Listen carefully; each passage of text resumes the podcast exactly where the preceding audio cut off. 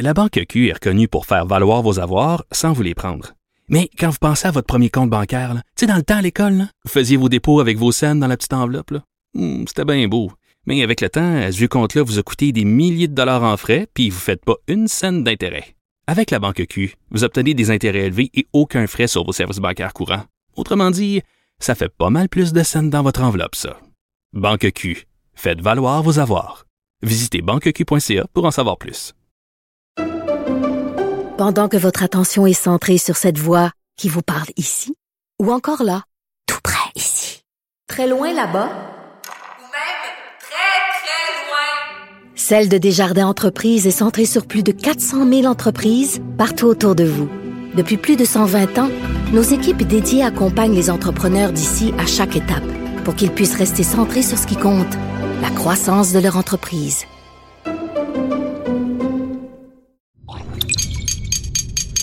Cube Radio.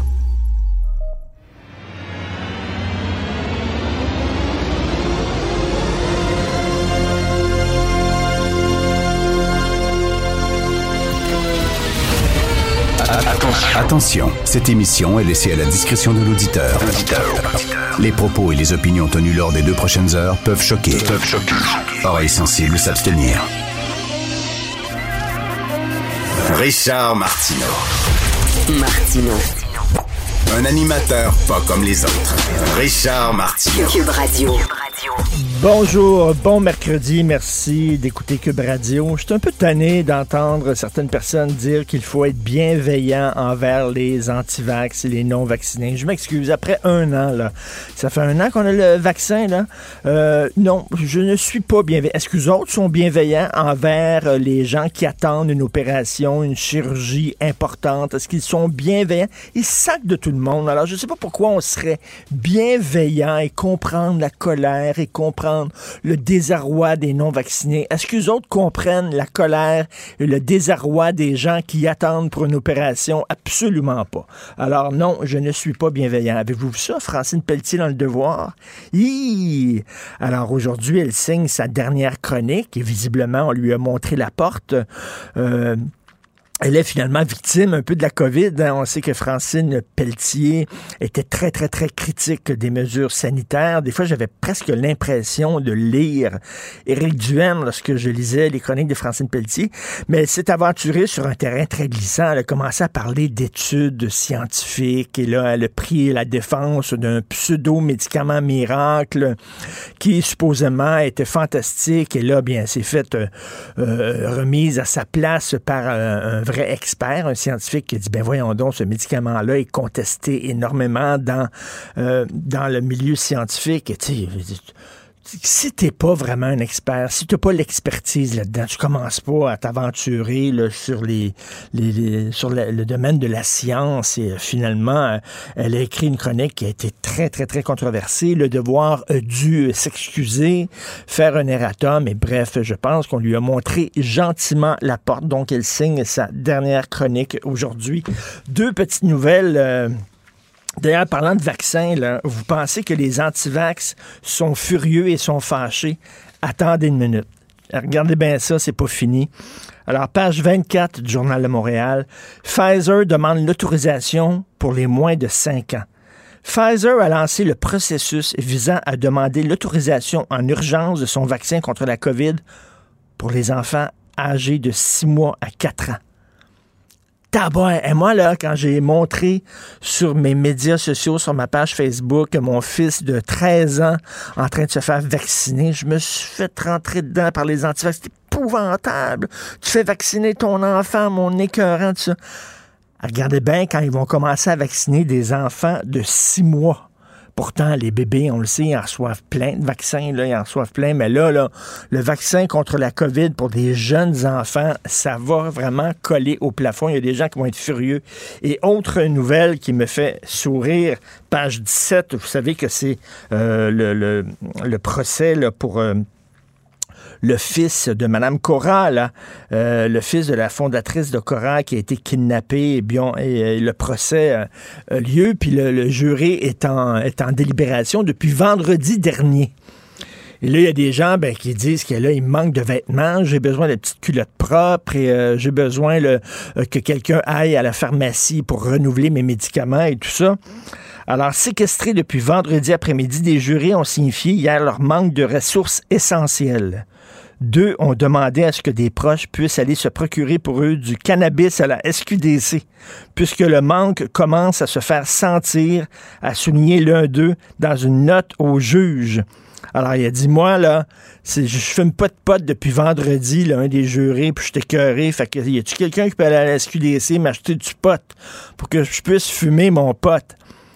Savez-vous le procès de Charles Manson? OK, le gars qui a tué euh, Sharon Tate, entre autres, qui a fait tuer Sharon Tate. En fait, c'était pas lui, mais qui avait commandé le meurtre.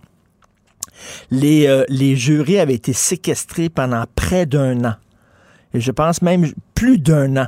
Et il y a un des jurés qui avait écrit un livre sur son expérience séquestré dans une chambre d'hôtel pas le droit de regarder euh, euh, les bulletins d'information. Euh, il recevait le journal le matin. Il y avait des trous parce qu'il y avait des textes qui étaient pendant près d'un an. Eux autres, c'est rien depuis vendredi. Et ils, veulent, ils veulent du pot puis ils veulent du vin. Et le juge, le magistrat François Dabour, a rappelé que la consommation de produits comme l'alcool et le, marijuana peut se faire selon les règles, ce qui implique habituellement une consommation responsable le soir après une journée de délibération.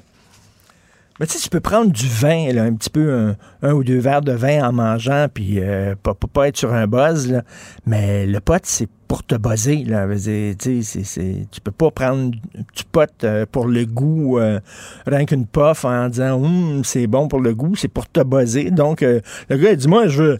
depuis vendredi dernier, je me suis pas buzzé à la face, je me suis pas gelé à la bine. Fait que pouvez-vous, s'il vous plaît, aller me chercher du pot? Ça a l'air que c'est maintenant un produit essentiel. C'est drôle, hein?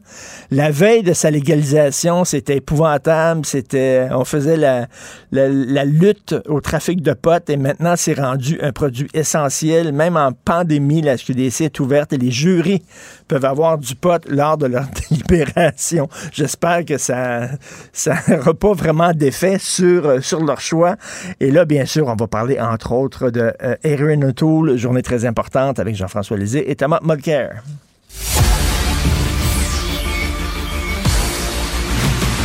Jean-François Lisée. On va juste dire qu'on est d'accord. Thomas Mulcair. Je te donne 100% raison. La rencontre. C'est vraiment une gaffe majeure. Tu viens de changer de position. Ce qui est bon pour Pitou est bon pour Minou. La rencontre. Lisée. Mulcair. Tiens, je vais commencer avec un sourire. Jean-François, c'est le jour de la marmotte aujourd'hui. Il me semble que ça, ça, a, une, ça a, une, signification particulière aujourd'hui, le jour de la marmotte. C'est, écoutez, 2022 commence assez mal. Euh, la marmotte est morte une des marmottes dans le New Jersey est morte hier. Donc, on ne pourra pas savoir si euh, l'hiver va se prolonger ou non. Et la mairesse de Montréal s'est fait voler sa voiture. Ben Rambo s'en vient à Québec. O'Toole va perdre sa job je pense que c'est une journée qu'on pourrait comme euh, arracher du calendrier complètement et euh, recommencer, recommencer la journée. ben oui, elle s'est fait voler son auto, euh, la, la, la, mairesse Plante. On va parler d'Erin Auto, bien sûr. Thomas, ça doit te, te, rappeler certains souvenirs douloureux parce qu'Erin Auto est comme poignée entre son aile modérée et son aile un peu plus radicale. Ça doit te rappeler des souvenirs.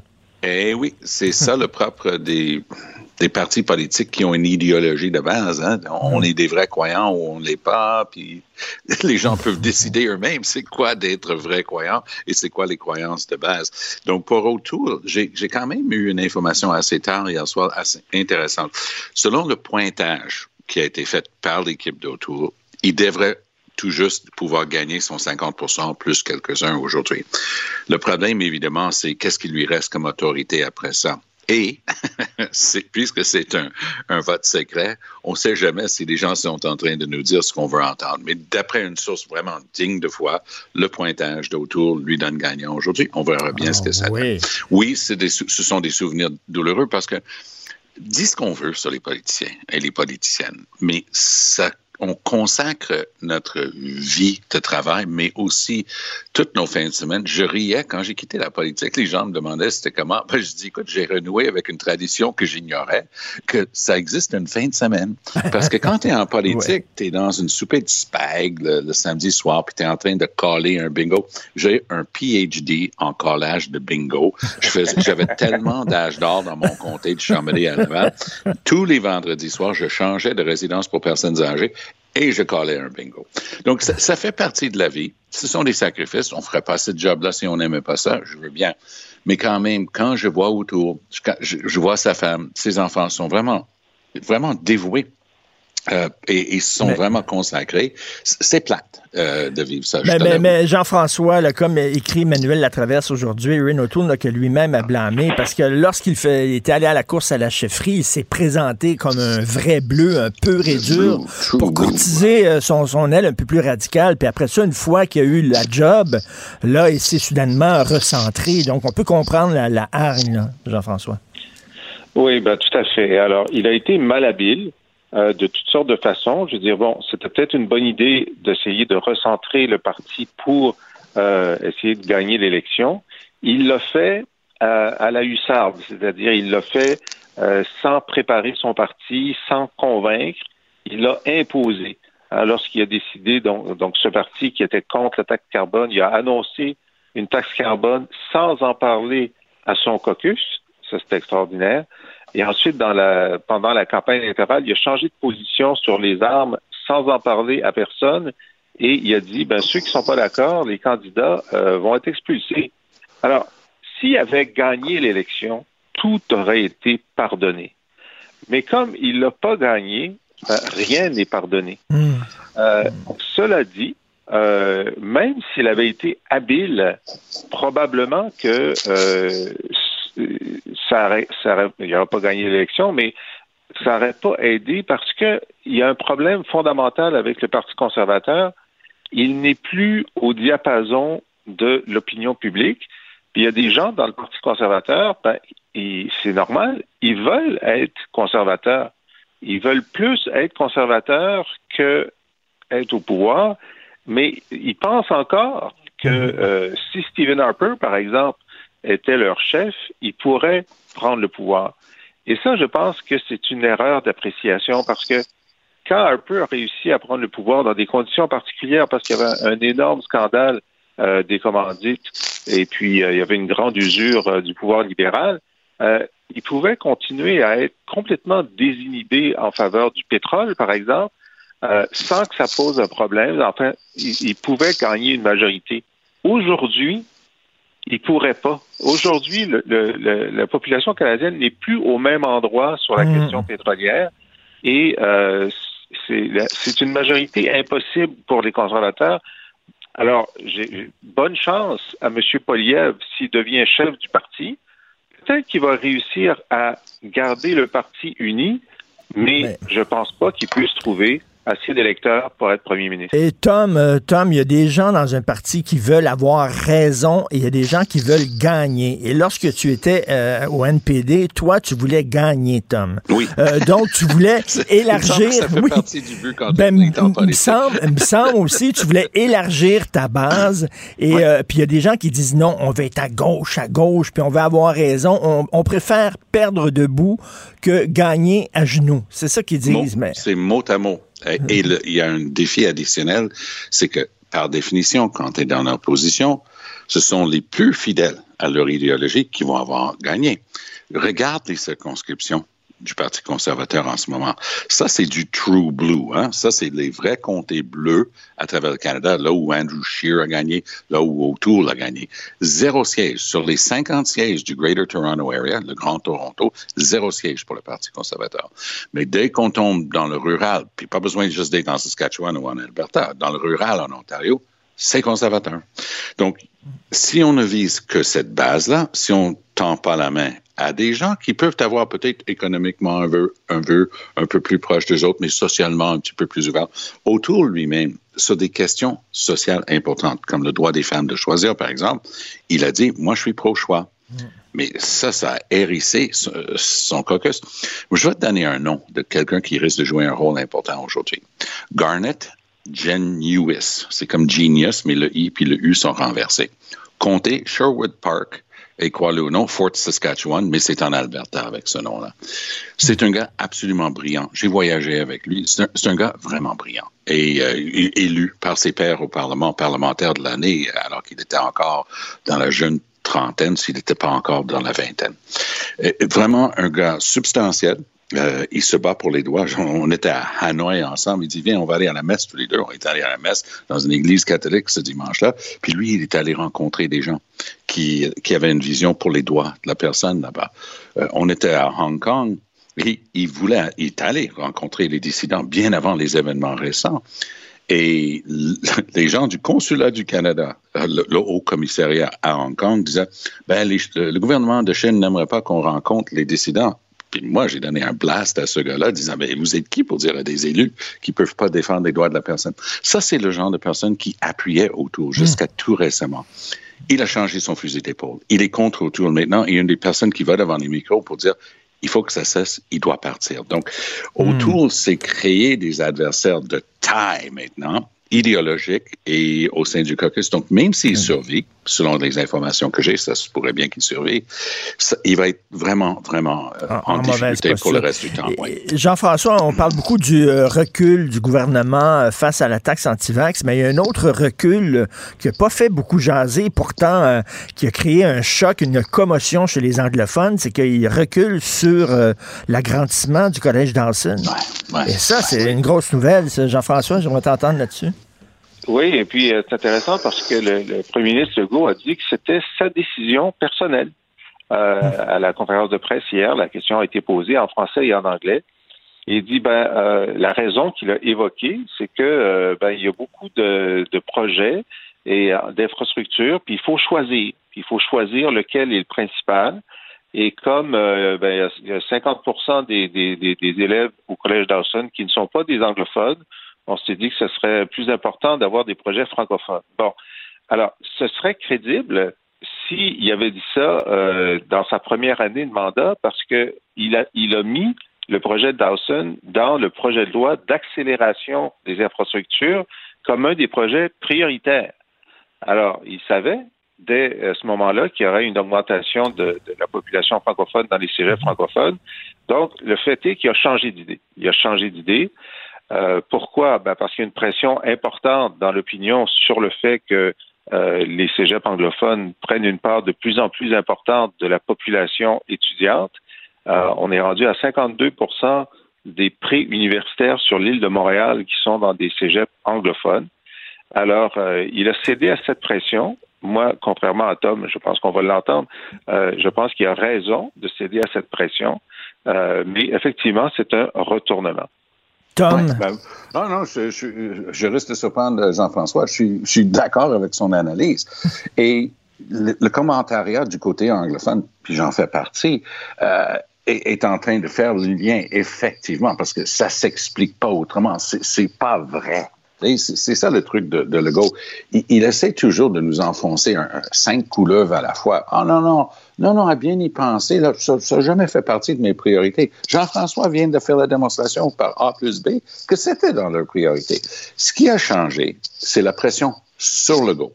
Legault a décidé que c'était 17,5. Moi, j'adore ce genre de truc-là. Tu sais, c'est pas 17, c'est pas 18, c'est 17,5% de non-anglophones dans les cégeps anglophones. Il devait avoir deux camps, les 15% puis les 20% puis il a tranché en deux. Ça, c'est assez évident que c'est un truc comme ça qui s'est produit. Mais le problème, c'est qu'il est en train d'essayer de nous faire croire que c'est parce que c'est plus dans les priorités, tandis que pour lui, c'est de la viande rouge à la base plus nationaliste, qui est en train de japper après son traîneau puis ses chiens. Il, essaie de semer les loups qui lui courent après parce qu'ils sont fâchés qu'il n'a pas aboli complètement l'accès au cégep anglophone, c'est-à-dire appliquer la loi 101 au cégep. Donc, Legault n'y croit pas. Et pour mm. répondre à cette base-là, il fait un geste hautement important pour la communauté anglophone, hautement important pour le cégep Dawson et son avenir. Et il dit, ben non, je mets un hmm. spike là-dedans, je, mets fin à ça. Donc, lui, c'est une réponse politique à une demande politique de restreindre l'accès au cégep et il dit ben, je peux quand même faire mal au cégep anglophone, arrêtez de japper après moi. Il paraît, il paraît qu'ils sont encore en train de discuter de la possibilité d'appliquer, euh, d'élargir la loi 101 au cégep. Ça a l'air que ce n'est pas mort. Euh, ils n'ont pas flushé cette idée-là. Ils en discutent encore un peu. Est-ce qu'il va vraiment y aller, aller de l'avant avec ça ou il va dire, ben, le geste que j'ai fait avec Dawson est suffisant. Euh, on verra. Merci beaucoup. Richard, je vais Oui. juste me permettre d'ajouter. J'ai travaillé pendant plusieurs années au Conseil de la langue française. Mon ministre responsable à l'époque était Camille Lorrain, que j'ai bien connu. Et on- il nous avait posé cette question-là. Et la question était dans le vent. Et là, je remonte au début des années 80. Et la réponse était de, de la part de Camille Lorrain, parce que les gens, il y a des gens qui poussaient pas. Il dit non, non, ce sont des adultes. À 18 ans, on est majeur, on est adulte, on laisse les adultes décider. Ça, c'était la vue de l'esprit de celui qui a écrit la loi 101. J'ai trouvé ça intéressant dans le contexte d'aujourd'hui. On pourra y revenir demain. Merci beaucoup, Tom et Jean-François. Bonne bientôt. journée. La Banque Q est reconnue pour faire valoir vos avoirs sans vous les prendre. Mais quand vous pensez à votre premier compte bancaire, tu sais, dans le temps à l'école, vous faisiez vos dépôts avec vos scènes dans la petite enveloppe. Hmm, C'était bien beau. Mais avec le temps, à ce compte-là vous a coûté des milliers de dollars en frais, puis vous ne faites pas une scène d'intérêt. Avec la Banque Q, vous obtenez des intérêts élevés et aucun frais sur vos services bancaires courants. Autrement dit, ça fait pas mal plus de scènes dans votre enveloppe, ça. Banque Q. Faites valoir vos avoirs. Visitez banqueq.ca pour en savoir plus. Pendant que votre attention est centrée sur vos urgences du matin, vos réunions d'affaires du midi, votre retour à la maison ou votre emploi du soir, celle de Desjardins Entreprises est centrée sur plus de 400 000 entreprises à toute heure du jour. Grâce à notre connaissance des secteurs d'activité et à notre accompagnement spécialisé, nous aidons les entrepreneurs à relever chaque défi pour qu'ils puissent rester centrés sur ce qui compte, le développement de leur entreprise. Martino.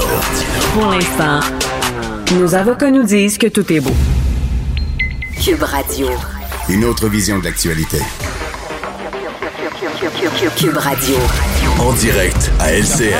Richard Martineau. Salut Richard. Salut. Nous à la maison, c'est moi le grand garçon. J'aime ça Eh oui. Caillou. A gagné. référence à la maman de Caillou, encore une fois. La maman de Caillou a dit Caillou, si tu te fais pas vacciner, je vais me fâcher. Et finalement, Caillou il a dit Tais-toi ton vaccin. Et la maman de Caillou, elle a pris son trou finalement. Ça fait trois fois que M. Legault recule. Il faut le Ouais. dire. Hein? Veut dire, au début, l'obligation pour les travailleurs de la santé, euh, il l'avait Ouais. fait une fois. Après ça, il avait repoussé en disant ben là, dans deux semaines, par exemple, je vais me fâcher. Il avait reculé. Et là, il recule pour une troisième fois.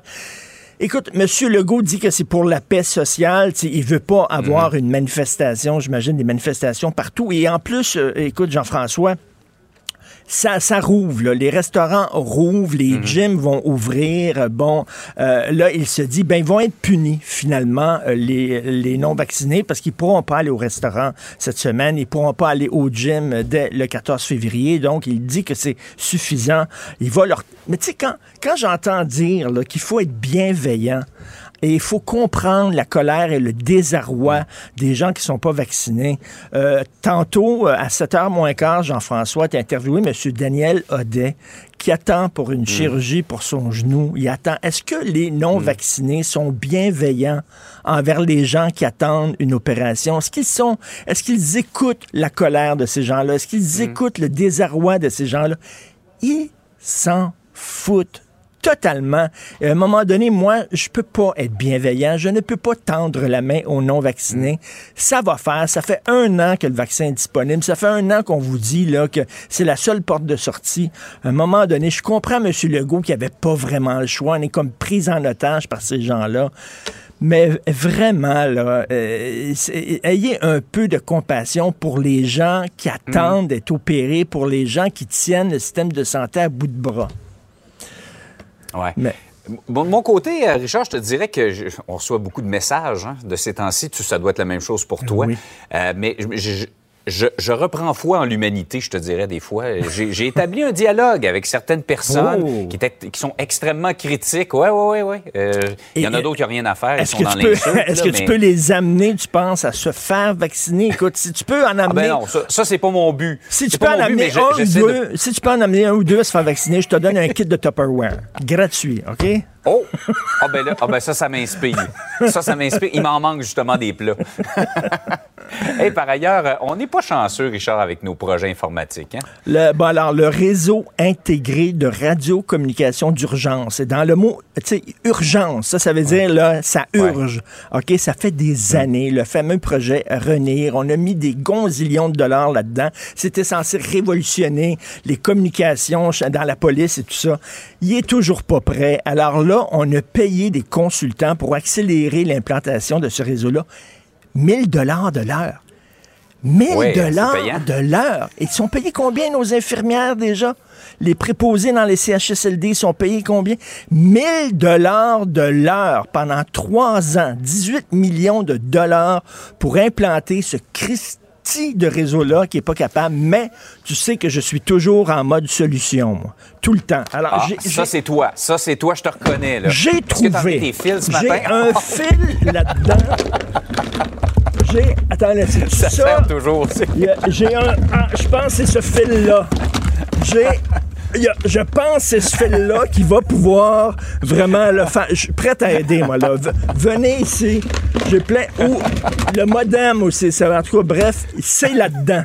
C'est là-dedans. Moi, là, m'a faire ça, 1000 dollars, 900 pièces de l'heure. Moi, moi, je, moi, puis moi, moi, le faire, là. Puis moi, moi, trouver ça, là, à la fin de la semaine. 900 pièces de l'heure, je suis prêt à le faire. C'est drôle, mais je regarde aller, j'ai comme des doutes, euh, Richard. C'est là-dedans. Hey, salut, démêle-toi dans tes fils, là, passe une belle journée. Merci beaucoup. Salut. La Banque Q est reconnue pour faire valoir vos avoirs sans vous les prendre. Mais quand vous pensez à votre premier compte bancaire, là, tu sais, dans le temps à l'école, là, vous faisiez vos dépôts avec vos scènes dans la petite enveloppe. là. Hmm, C'était bien beau.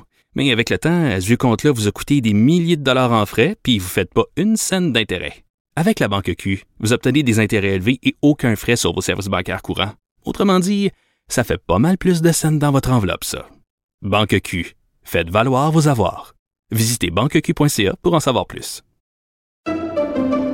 Pendant que votre attention est centrée sur cette voix qui vous parle ici, ou encore là, tout près ici, très loin là-bas, Ou même très, très loin. Celle de Desjardins Entreprises est centrée sur plus de 400 000 entreprises partout autour de vous. Depuis plus de 120 ans, nos équipes dédiées accompagnent les entrepreneurs d'ici à chaque étape pour qu'ils puissent rester centrés sur ce qui compte, la croissance de leur entreprise. Confrontant, dérangeant, divertissant.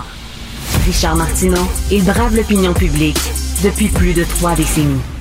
Alors, on parle beaucoup de délestage dans le système de santé, hein, mais c'est peut-être abstrait pour certaines personnes. Là, on a un cas concret de délestage.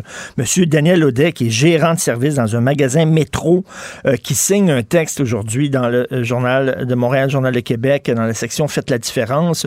Lui, il parle, il est victime de délestage.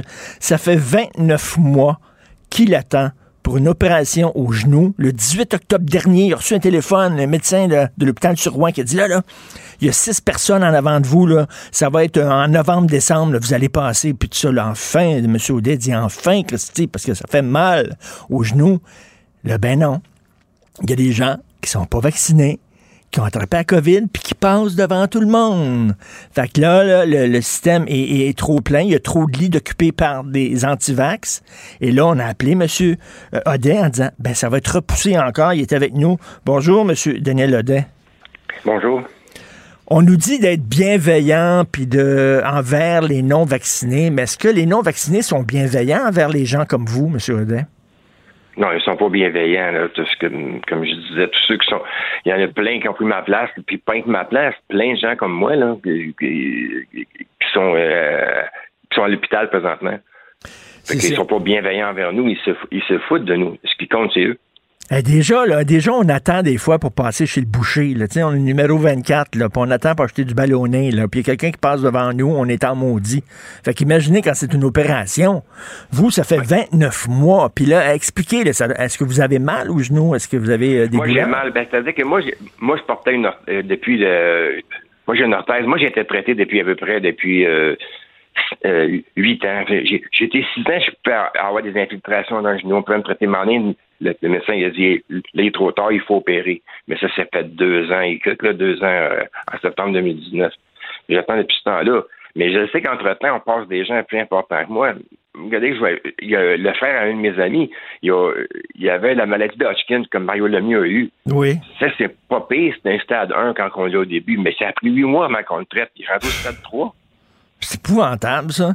Épouvantable. Non, non, que moi, mais, je- mais quand même, même si c'est pire que vous, là, quand même, euh, reste que vous, ça fait 29 mois que vous attendez là, pour une opération au genou.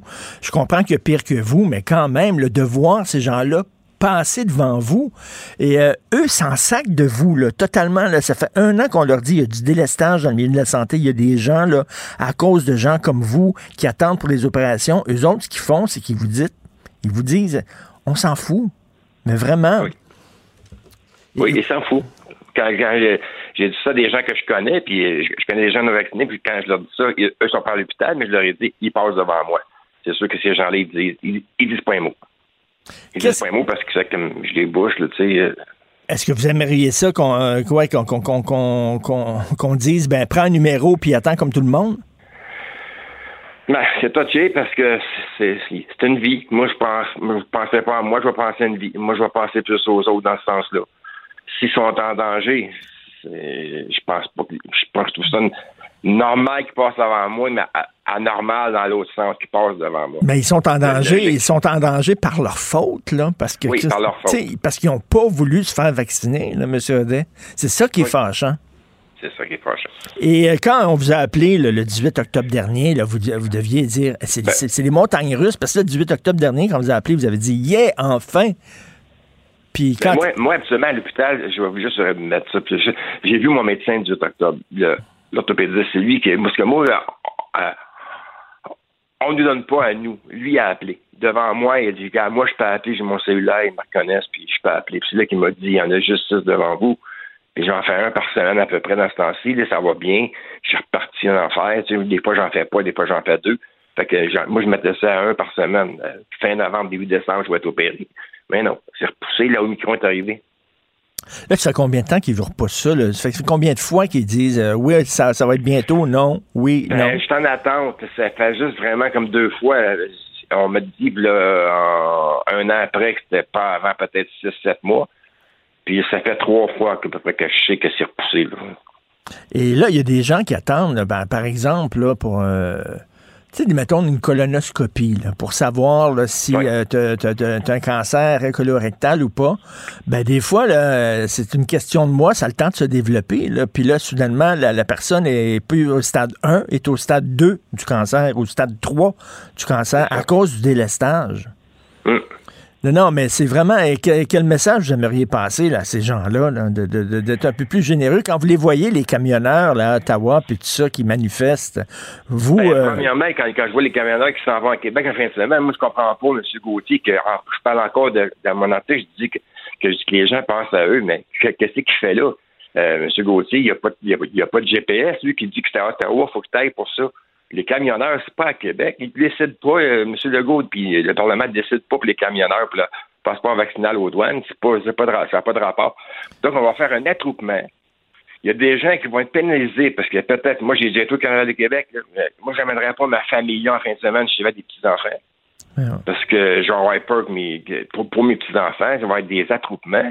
Encore là, on a beau dire que c'est dehors, on ne peut pas l'attraper. Le monde qui crie dehors à les, les- les fameuses. euh, euh, ça va dans, dans les airs. Il y en a- encore peut-être qui vont pogner la COVID là-dedans.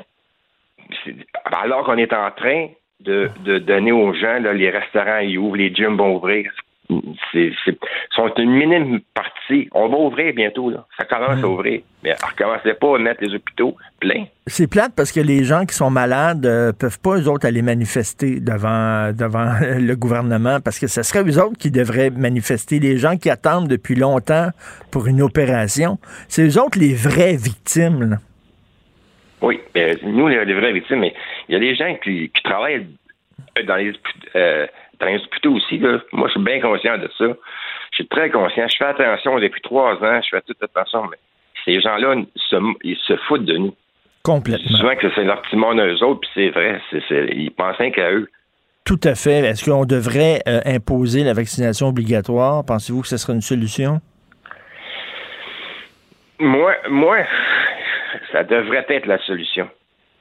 Vous savez, euh, mais encore des gens, regardez, enfin, mon- c'est mon, mon- opinion à moi, là. On a encore une, quelqu'un qui se présente aux élections. Il y a une artiste là, qui dit qu'à cause qu'elle est allée à l'université, qu'elle connaît tout en, en Ben vaccin. Moi, moi, monsieur, je suis allé au, euh, des cours de soir au HEC, puis j'ai appris la charte des droits. Et je suis pas un gars qui. Je suis pas un expert en charte.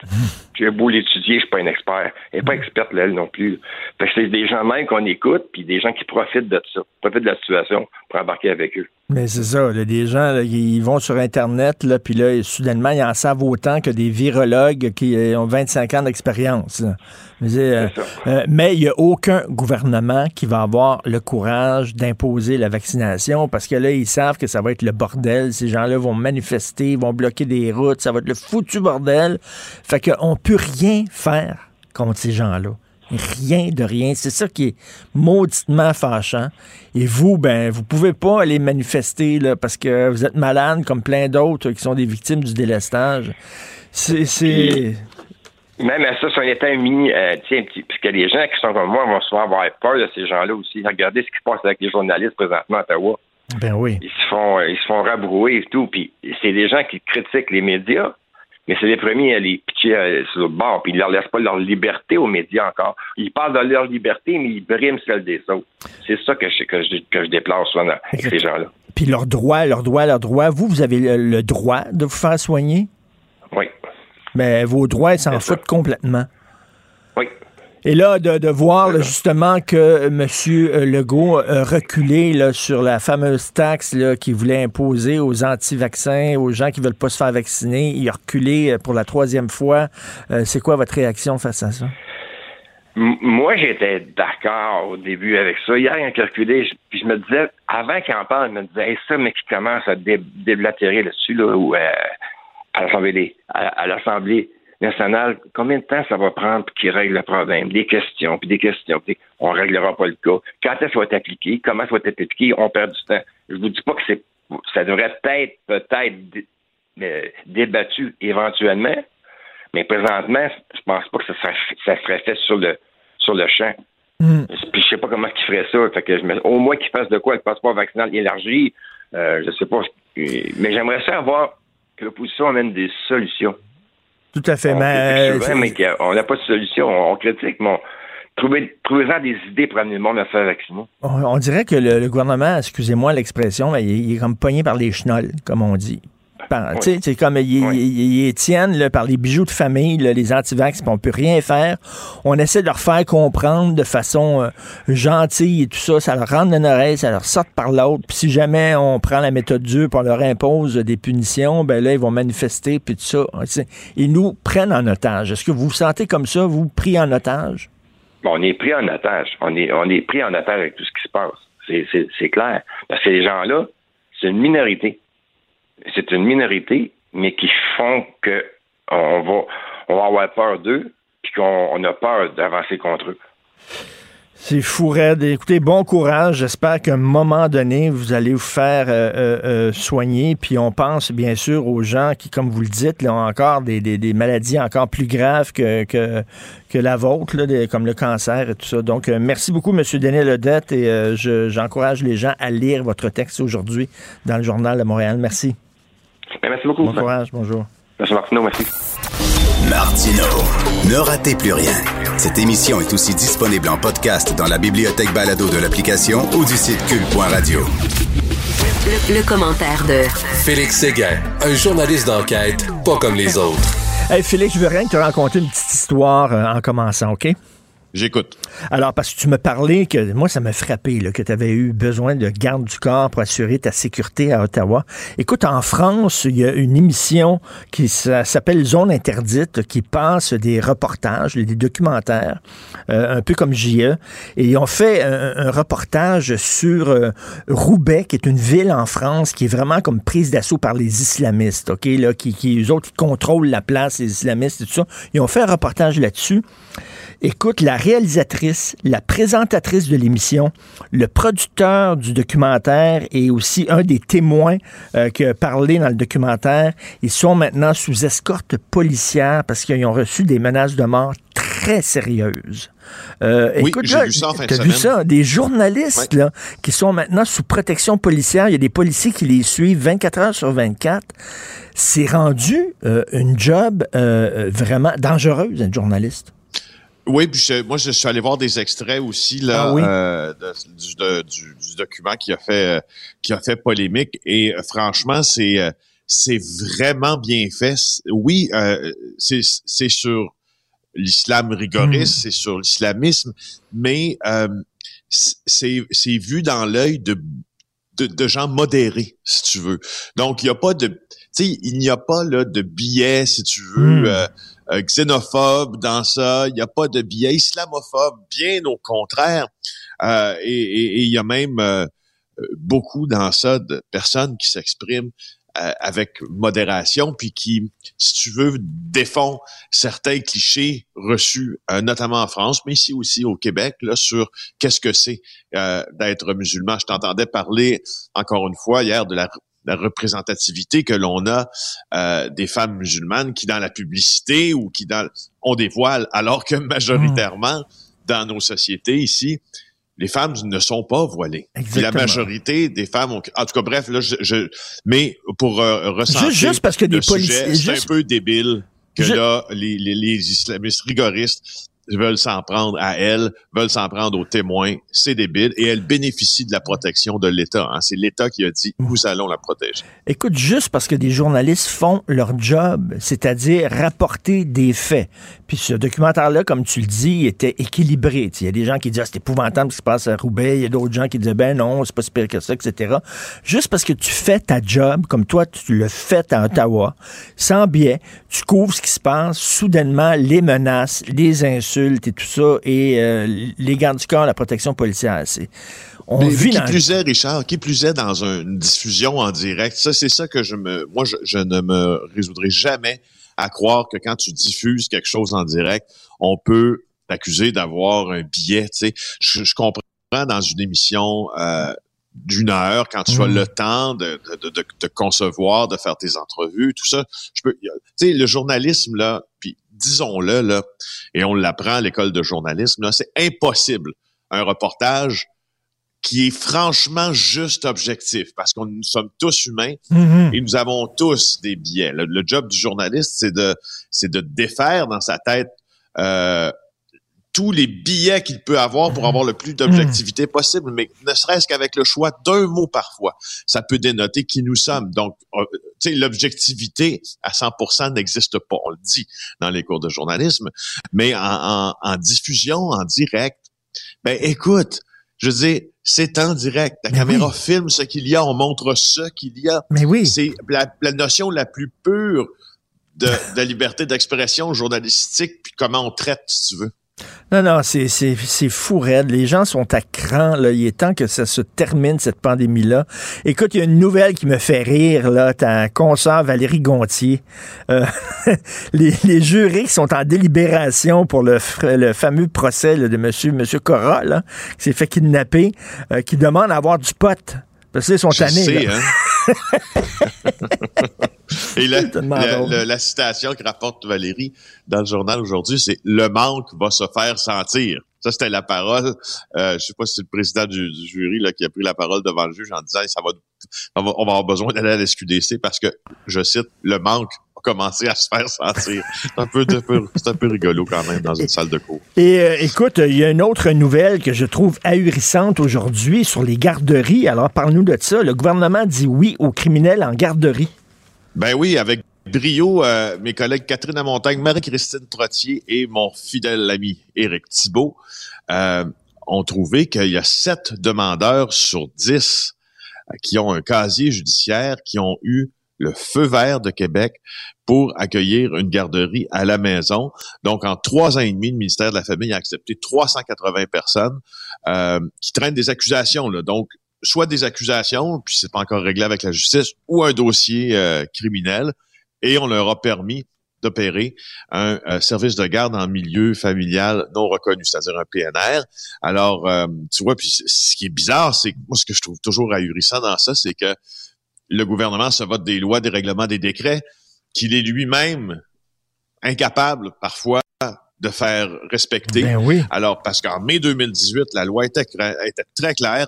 Le responsable d'un PNR, donc ces garderies-là à la maison, euh, et les personnes majeures qui habitent la résidence où la garderie est située doivent obtenir une vérification d'absence d'empêchement. Ce que c'est l'absence d'empêchement, c'est bien sûr de, voir si ce que tu as fait dans ton passé est incompatible avec le, le fait que tu vives ou que tu gardes des enfants dans une maison privée. Bon, alors euh, voilà, euh, ça c'est suite au reportage là sur euh, Leila Cossato qui a pu diriger un service de garde dans la maison d'un couple d'un homme lié aux Hells Angels. Ben oui, sept demandeurs sur dix avec un dossier judiciaire ont eu le feu vert de Québec pour opérer une garderie. Là, il y a des gens qui vont dire oui, mais regarde, là, ils ont payé, leur- ils ont fait leur temps, Euh, ils sont sortis de prison, ils ont le droit de gagner leur vie, etc.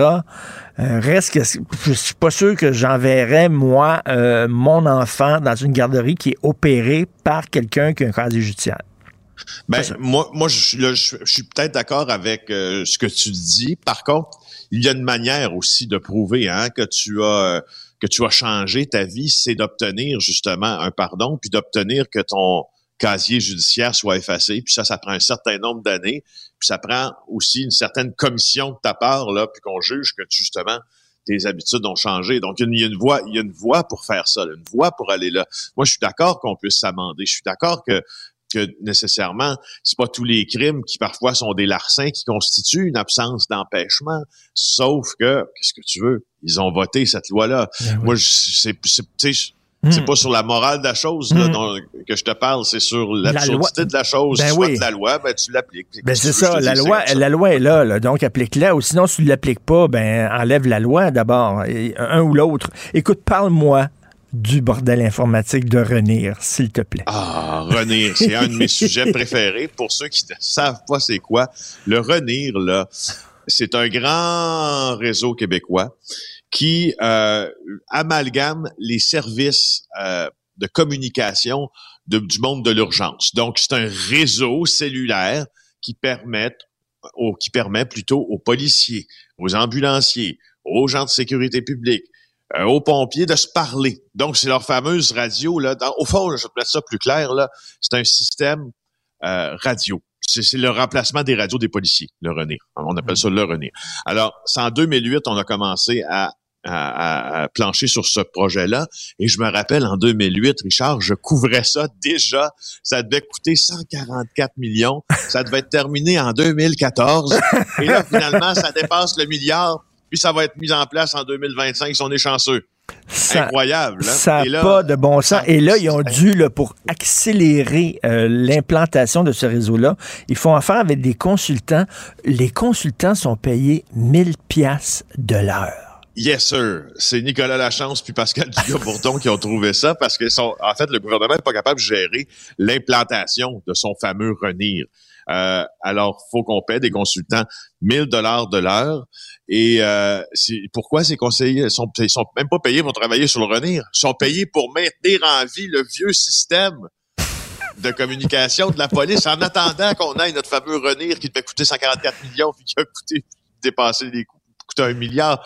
Alors, mon Dieu, mon Dieu, quel, quel formidable travail de mes collègues de continuer Ah. à suivre ce dossier-là sans déprimé. Écoute, j'a- j'a- j'adore ça, moi. Dès, qu'il y a un- dès que je vois le tag, le bordel informatique, là, je suis... euh, je- tu sais, j'ai un petit orgasme. Écoute, c'est tellement drôle, ces affaires-là. Ça n'a pas de sens. Moi, je laisserais pas un fonctionnaire brancher ma PS4 chez nous. J'aurais pas... T'ouvres ta PS4, puis c'est la douche qui part, ou je sais pas trop quoi. c'est le, four qui se met à allumer. Écoute, et, et en terminant, les gens à Ottawa, les citoyens sont en beau calvaire. Là. Ben oui, là, c'est assez. Là, les résidents ont commencé, euh, ils l'ont dit, mais du bout des lèvres, euh, depuis le début de l'occupation du centre-ville par maintenant euh, une poignée là, de, camionneurs. Et les policiers, ben, restent toujours aux aguets. Il nous semblait qu'hier, ils se mobilisaient. Certains avaient été appelés même en renfort pour rendre tous les effectifs disponibles. Il s'est rien passé. Donc, pour certains résidents, la police a les doigts, euh, les bras croisés, et là, ils manifestent là, clairement leur insatisfaction. Ils leur lancent des œufs dans les dans les fenêtres de leur condo. Ils peignent des enseignes comme Truck Off. Truck on Off. comprend l'allusion. Ça, c'était- Oui. C'est Et très là, bon et j'aime bien aussi Hunk if you have a small dick. Exactement, ça c'est oui c'est ça, c'est une, une femme qui s'est présentée euh, près de la rue Rideau si je regarde l'image, puis ça dit klaxonner si vous avez un petit membre et là évidemment les gens klaxonnent et elle se bidonne bien. Il y en a une autre que j'ai bien aimée aussi, c'est euh, Nazi shitheads not welcome. Eh Donc oui. là, les les têtes brûlées si tu veux là avec des drapeaux nazis pas bienvenus ici. Euh, il reste que, tu sais, on parle de ça, mais là, on, on rigole un peu, mais c'est un, un peu moins rigolo, là, parce que la police le dit, pour nous, c'est plus une manifestation, c'est une occupation. Alors, si c'est Eh une oui. occupation dans un pays euh, régi par la, la même charte des droits et libertés canadiennes de la personne, dont les manifestants croient qu'elle a préséance sur toutes les autres lois, ben, elle s'applique des deux bords, cette charte-là. La, Ben charte oui, des tout droits à fait. libertés. Les, les- les citoyens ont aussi euh, des- droits et libertés. Écoute, euh, tu fais quoi comme gouvernement? T'envoies l'armée pour les déloger? Tu, tu fais quoi s'ils veulent pas partir? Ben euh, là, je, je sais qu'il y a eu ces plans-là ont été discutés. Ah, le plan de l'armée, là, on a eu la confirmation que ça avait été discuté. Euh, et puis, euh, je veux juste, euh, en terminant, te parler de Rambo euh, Gauthier. Eh En- oui. Tu sais qu'hier, j'étais très, très attristé euh, de, de- de sa déclaration contre les médias, là, pleine de, de, de sottises, puis Mhm. euh, qui légitimait une certaine violence envers les journalistes. Ben, le- le- tu sais que dans sa vidéo Facebook, là, où il est en roue libre, là, euh, il demande à la FTQ Construction, donc à sa centrale syndicale, dont il est représentant sur la Côte-Nord, de participer, de s'impliquer là, dans son mouvement pour créer un convoi vers Québec. Eh bien, euh, la FTQ a fait une mise au point assez habile hier.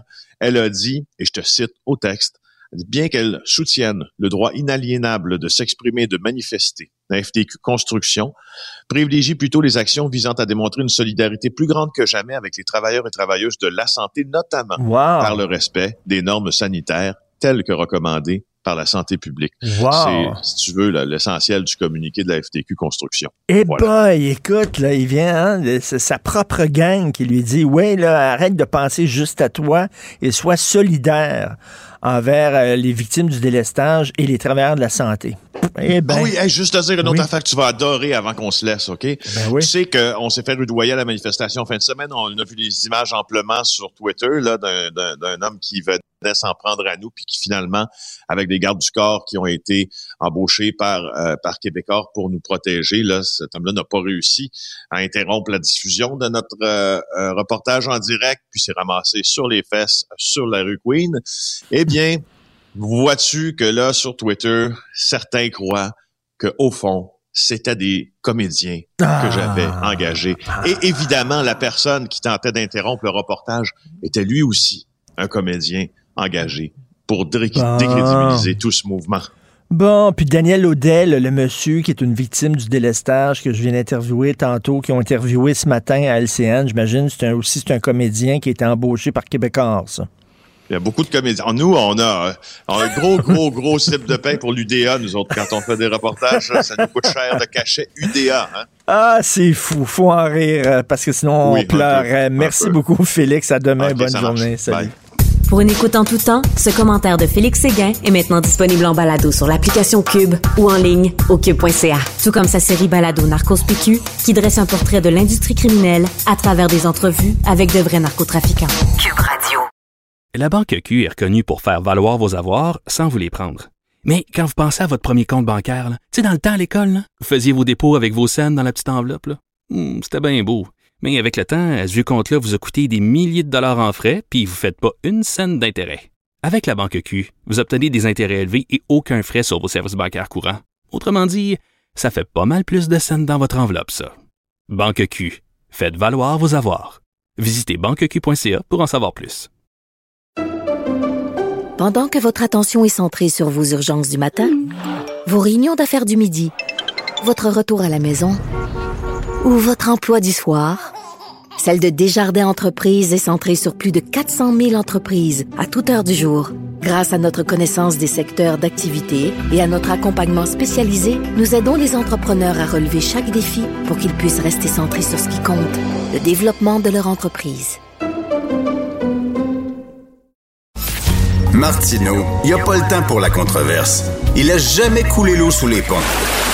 C'est lui qui la verse. Vous écoutez Martineau. Cube, Cube Radio. Gilles Proulx. Bonjour, mon cher Richard. Richard Martineau. Petit lapin. La rencontre. Point à l'heure des cadeaux. Je serai pas là, là à vous flatter dans le sens du poil. Point à la ligne. C'est très important là, ce qu'on dit. La rencontre pro Martineau. Gilles, quand on est là au volant de notre auto, puis on veut stationner, là, on stationne, puis on recule, là, puis il y a tout le temps quelqu'un là, qui est sur le trottoir puis qui nous dit back up, back up, back up. Alors Oui, là, oui. c'est le gouvernement back up. là. Le gouvernement Oui. qui recule.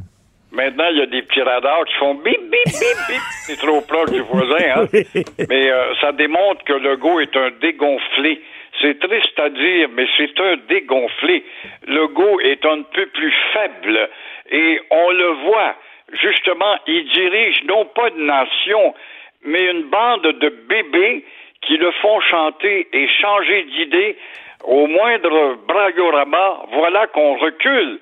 Alors voilà, au volant, justement, son véhicule est en position euh, de recul, renverse si on préfère, et euh, on l'a vu, il a reculé sur la langue, il a reculé sur les quotas d'immigration, il a reculé sur les CJEP anglais. Là, ce matin, on Ben oui. apprend qu'il a reculé quant à l'argent qu'il va donner à Dawson. Ben, c'est une bonne nouvelle. les Anglais. Il va venir reculer encore une fois à l'autre bord. Il a reculé auprès des médecins et leurs milliards, deux fois chez les travailleurs de la santé, et la pire des pires, la taxe santé, qui, il y a deux semaines à peine, devait passer. En plus de ça, il se contredit et recule à propos du racisme systémique. Il accueille dans ses rangs une bonne dame, Doris Munn, qui, elle, l'a accusé d'être à la tête d'un État raciste. Alors là, le racisme systémique n'existait pas à Legault, mais il accueille celle qui est prête à dire tout le contraire. Alors on voit bien que Legault n'est pas à la tête d'une nation, mais tout simplement d'une pouponnière et euh, surveiller Legault face à Rambo en fin de semaine. C'est ça, c'est que c'est, on dirait que c'est un gouvernement où il y a toutes sortes de tendances dans ce gouvernement-là. hein. C'est comme, euh, ah, c'est un buffet. Il y a des gens qui sont à droite, des gens à gauche, il y a des gens des- qui sont parti libéral, il y a des gens qui sont un peu plus péquistes. Que, Exactement, mais euh, on voit que l'aile libérale est quand même la plus forte. là. Oui, tout à fait. En tout cas, au moins, le recul là, sur Dawson, là, parce que finalement, là, il, euh, on, on subventionnera pas l'agrandissement du collège Dawson. Euh, les anglophones, ils l'ont mal pris en Christie, ça. Euh, Mais pourquoi est-ce que Legault ne disait pas dès le départ, quand il a dit je vais leur donner de l'argent, et puis je ne franciserai pas les cégeps, et les immigrants qui vont au cégep, ils pourront aller au cégep anglais. Pourquoi est-ce qu'il ne nous envoyait pas des explications quant à son attitude inadmissible de grossir l'anglicisation du centre-ville de Montréal? Je comprends pas quelle sorte d'explication qu'il va nous fournir maintenant. Fait que finalement, on est plus capable de le suivre. C'est un mauvais pédagogue et il est un dégonflé. Et là, ils nous disent là, que finalement, ils n'ont pas jeté aux poubelles l'idée d'appliquer la loi 101 au cégep. Ils sont encore en train d'en débattre, a l'air, au caucus. Alors voilà, il doit y avoir un gars qui parle un peu plus fort ou une fille au sein du caucus qui l'emporte un peu ou qui enterre les voix au Conseil des ministres face à, à l'aile libérale. Ça doit être ça. Je ne sais pas, on va peut-être le savoir avec ces jours. Bon, qu'est-ce qu'on fait avec les camionneurs à Ottawa, là? Ils veulent pas partir, là. Fait qu'on envoie quoi? L'armée, la police? Qu'est-ce qu'on fait? Pourtant, on a un exemple, c'est la police montée dans l'Ouest, euh, Richard, qui a prouvé qu'elle était capable. Alors, à Ottawa, effectivement, il y a encore 250 camions et euh, on bloque et rien ne se passe. Et la police trouve rien d'autre, la police du Québec, cette fois en prévision de la fin de semaine, trouve rien d'autre à dire qu'on n'a pas ou on a très peu de pouvoir pour bloquer l'accès à ces poids lourds de Rambo Gauthier qui vont arriver. Quel aveu de faiblesse de la part de la police. Hier à Ottawa, la police, c'était le froid. Le froid va peut-être nous aider à régler la congestion parce que ça va inciter les camionneurs à s'en aller. Bon, là, il en reste 250 quand même qui disent qu'ils ne veulent pas lâcher. Alors, tu vois, ça va dépendre de euh, l'humeur de Rambo Gauthier. Pourtant, je m'explique pas comment la police montée dans l'Ouest, en Alberta, a désorganisé un convoi, un blocage systématique qui devait justement se rendre à l'entrée de la douane vers les États-Unis. Pourquoi? Parce que la police montée était déterminée, parce que la police montée n'était pas démontée, c'est le cas de dire. Elle avait même des gros camions remorques capables de remorquer des autobus pour remorquer probablement ces gros poids lourds. Comment ça se fait qu'on a réussi de ce côté-là avec un corps de police et pas avec les autres? Hum. Puis c'est bien beau le respecter le droit là, de, de, de, manifester, mais les gens à Ottawa, ils ont le droit aussi de vivre en paix. Exactement, et c'est pas pour rien qu'il y en a qui se plaignent, là, les klaxons, puis les parties, puis les feux euh, dans le centre-ville, puis tout ce que tu veux, euh, peut pas imaginer. Mais en tout cas, moi, il y a une autre affaire qui me scandale, ou qui qu'on est scandalise, pardon, et le monde à l'envers. Si c'est pas euh, de la décadence, moi je ne sais pas comment appeler ça. Le procès de l'ex-franchisé de Cora, qui s'est inventé un enlèvement, je sais plus, il veut avoir de l'argent, c'est tellement un micmac pas suivable ce maudit procès-là. Alors voilà maintenant qu'il y a un jury qui est formé et on ne pourra pas connaître le verdict si les membres du jury n'ont pas, tiens-toi bien après les oreilles à papa, leur marijuana. Alors, deux de ces douze jurés veulent avoir du pot pour poursuivre et non euh, dire si Paul euh, Zaïdan est coupable ou pas. On ne le saura pas. Alors, c'est incroyable. Il y en a deux qui veulent du pot, d'autres veulent de la bière, peut-être, d'autres veulent des cigarettes, d'autres des remèdes. Alors, c'est encore une fois une référence historique qui m'amène à réfléchir là-dessus à propos de cette décadence de notre société, la reconnaissance du pot avec M. Justin Trudeau, avec quoi il a gagné ses élections auprès des jeunes. En 66, en 66, on était en pleine guerre du Vietnam. Mao Tse-tung est le grand maître. Voilà qu'il s'aperçoit que dans les villes de Chine, il y a des nuages bleus. La fumée de marijuana commence à étourdir les petits Chinois. Lui, les femmes, c'est un vrai chef, il fait un discours. Voulez-vous me dire, mes petits Chinois, que j'allais cesser de fumer, justement, et de répandre cette fumée bleue? J'allais plutôt pousser la fumée bleue vers le Vietnam, où il y a là une armée américaine qui est friande de cette évasion pour justement voir comment on va pouvoir gagner la guerre.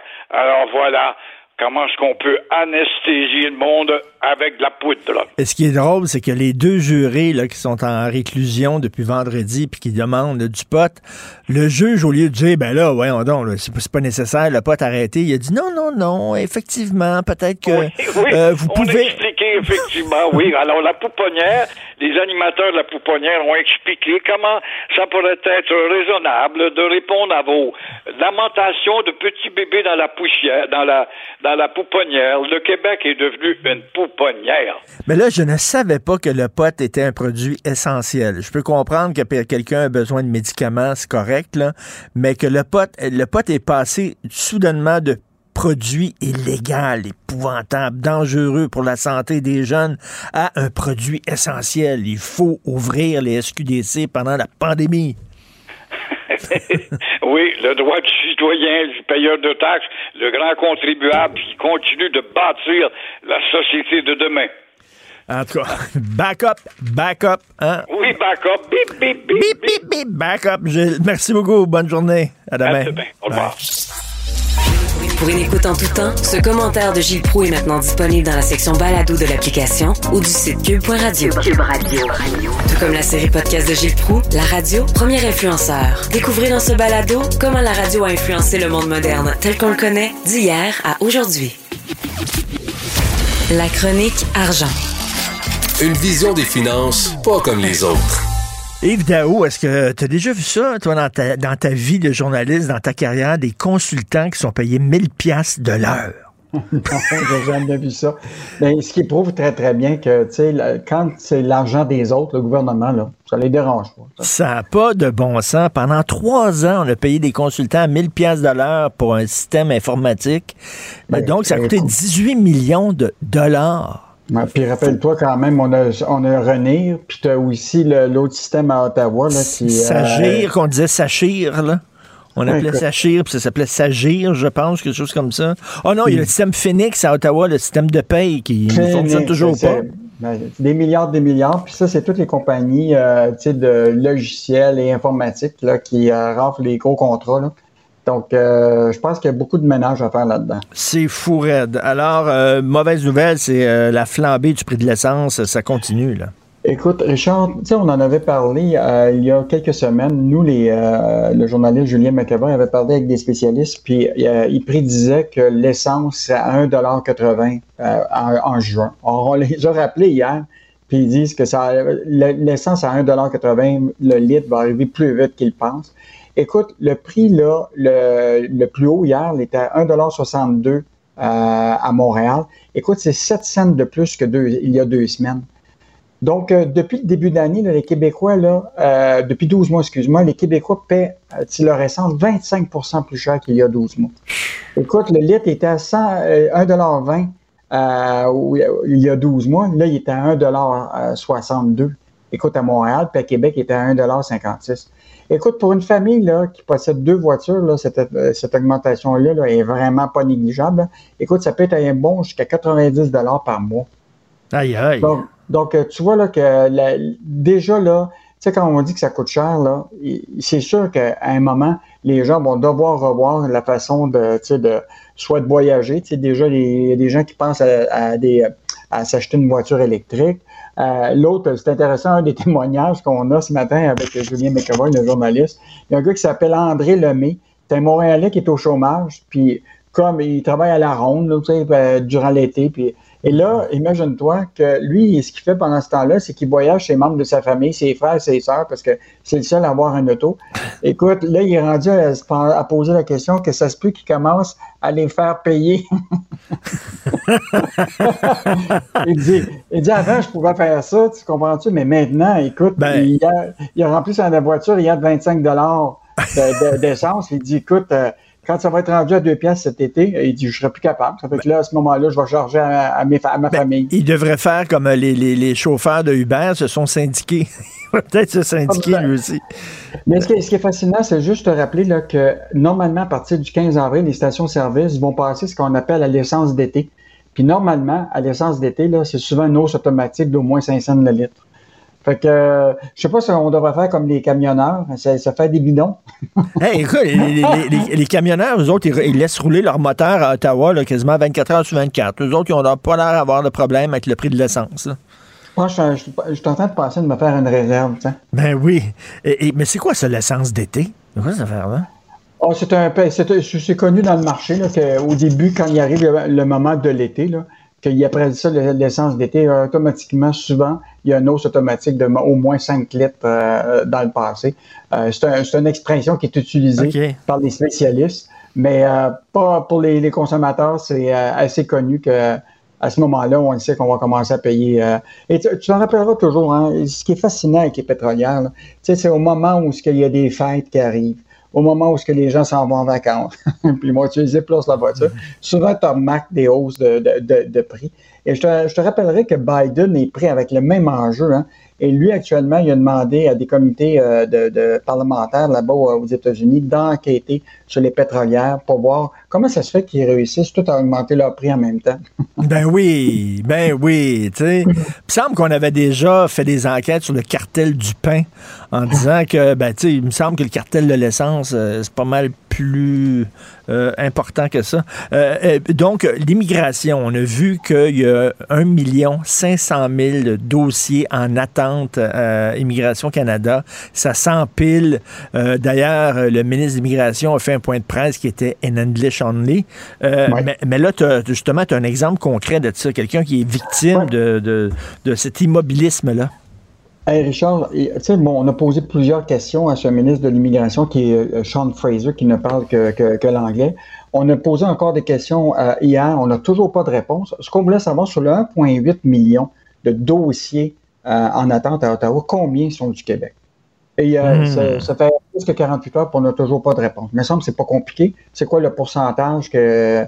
Et là, ce qu'on apprend, c'est que là, les gens nous contactent. Écoute, et c'est, il y a un riche homme d'affaires originaire du Texas euh, qui s'appelle Albert Valera. Écoute, il habite depuis plusieurs années dans la métropole québécoise. Son épouse et sa fille sont ici.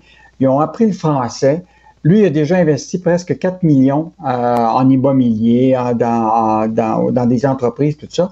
Et là, là son, il n'a toujours pas eu son permis de travail après. Écoute, il est encore un, il n'y a même pas de numéro de, du dossier d'immigration après 18 mois d'avoir déposé son dossier. C'est fou, raide. Et le gars, là, tu sais, c'est le genre d'immigrant qu'on veut avoir. Là. Tu sais, c'est un, un gars là, qui est actif. Euh, euh, il a appris le français. Tu sais, des immigrants comme ça, on en veut plein. Là, on en a besoin. Puis ça brette. Ça niaise. Imagine-toi, en plus, là, le gars a déjà eu l'obtention de son certificat de sélection du Québec. Il a déjà eu la première étape importante. Et là, toute la bureaucratie là, de, du fédéral. écoute, je pense que ça remet l'enjeu là, euh, rapidement là, que le Québec, là, comme le disait euh, Mario Beaulieu du Bloc québécois, c'est le temps là, qu'on euh, on reprend nos pouvoirs d'immigration au Québec. Oui. le gouvernement fédéral aura juste à mettre un, un saut puis donner le passeport, tu comprends-tu? Mais nous autres, on devrait s'occuper complètement de la gestion de tout ça. Écoute, ça n'a aucun bon sens que des gens comme ça aient des, des 18 mois d'attente pour ben, obtenir un, un, permis de travail. Tu sais, dans le Donc, système, pour, pour la santé, là, le fédéral nous fait souvent la leçon en disant vous n'êtes pas bon au Québec dans votre système de santé, vous devriez euh, faire comme on veut que vous fassiez au, au fédéral. Mais je m'excuse, mais en immigration, ils n'ont pas de leçon à nous donner pantoute. Là. Que ça. Puis oublie pas, il y a, a l'aspect de la pénurie de main-d'œuvre, parce que c'est nous autres qui contrôlent le, le recrutement, puis qu'on a cet enjeu-là, ben c'est à nous autres de devoir à, aller chercher les, les, les, immigrants travailleurs qu'on qu a besoin. Puis deuxième affaire, ben ça va se dérouler aussi en français. Tu comprends-tu? On va mm -hmm. s'assurer que ces gens-là puissent parler le français, meilleure intégration au Québec. Euh, puis tu sais, c'est quand même l'enjeu important, là, parce que notre population ne croit pas. La question de l'immigration va être importante pour l'avenir du Québec. Euh, autant pour euh, les, nos, industries. Euh, donc, je pense que c'est vraiment le temps qu'on qu rapatrie ces pouvoirs-là. Tout à fait. Et Garda, une nouvelle pour Garda. Écoute, hein, c'est une des plus grandes firmes de sécurité au monde. Et là, ils vont ouvrir, ils vont mettre sur pied une filiale. C'est ce qui est fascinant, Richard. Tu sais, des fois, on, perd le fil de, l'actualité, mais rappelle-toi, il y a pas très longtemps, Garda voulait acheter la plus grosse compagnie de sécurité euh, au monde qui s'appelle G4S. Et euh, il devait faire ça avec l'aide de la caisse de dépôt. Et ça avait, ça avait tourné en, vinaigre, cette histoire-là, parce que finalement, euh, la caisse était propriétaire d'une autre compagnie de sécurité qui, elle aussi, s'intéressait à cette firme-là. Et même Pierre Fitzgibbon était prêt à passer 310 millions à l'entreprise Garda pour euh, en mmh. faire euh, l'acquisition. Donc, tu t'aperçois que finalement, ils n'ont pas vraiment besoin de l'aide de l'État parce qu'aujourd'hui, écoute, Garda va investir 900 millions de dollars pour faire l'acquisition de deux sociétés, euh, Tidel du Texas, puis Gonabo Cash Management en Suède, des entreprises qui ont 1,3 milliard. Tu vois que quand les entreprises euh, investissent eux-mêmes, ils n'ont pas vraiment besoin de, de, de l'aide de l'État. Mm -hmm. Et là, tu vois, là, ils font une acquisition qui implique pas Investissement Québec, implique pas la Caisse de dépôt.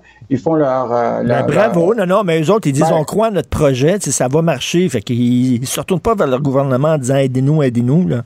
Puis ce qui est fascinant dans, cette, euh, dans cet article-là, tu sais que le transport de l'argent, tu sais, quand on, qu'on voit les camions de garde puis transporter, on pensait qu'il y avait une fin autour de, de ça, mais ce qu'ils ont l'air à comprendre, c'est que la, la, question du transport, même si on est passé à la, aux cartes de crédit puis paiement mobile, et le, le, le, le Stéphane Gauthier, euh, qui, qui, qui, est un des dirigeants de cette filiale-là, il dit il y a toujours un avenir pour le cash.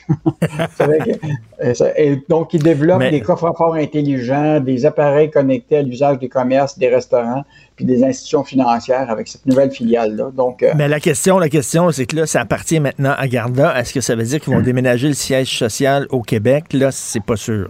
Non, c'est ça. Là, la question, Sylvain Larocque a posé quand même la question parce que là, c'est comme une nouvelle filiale. Euh, donc, euh, il se pose la question si cette, cette nouvelle entreprise qu'ils sont en train de créer va être installée ici au Québec ou ailleurs dans la... Il n'y avait pas de réponse à ça. Mais écoute, 900 millions d'investissements pour une compagnie, c'est... C'est ce ben qu'on dirait, c'est du cash. Ah, c'est du cash, oui. Puis en terminant, la Tesla qui devrait, tu sais, les, les, autos qui se conduisent toutes seules, là. Alors là, il y a un rappel, 54 000 Tesla. on lit ça dans la section argent parce que l'auto n'arrête pas au stop. Exactement. Souhaitons qu'il n'arrive pas, dans, pas dans une zone euh, scolaire.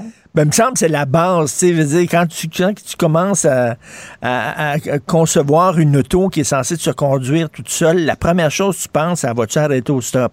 Mais imagine, imagine-toi, tu as, évidemment les, les, les, autos, mais tu as aussi les camions hein, euh, de, de, de, transport qui s'en viennent euh, euh, semi-autonomes ou presque autonomes. Là.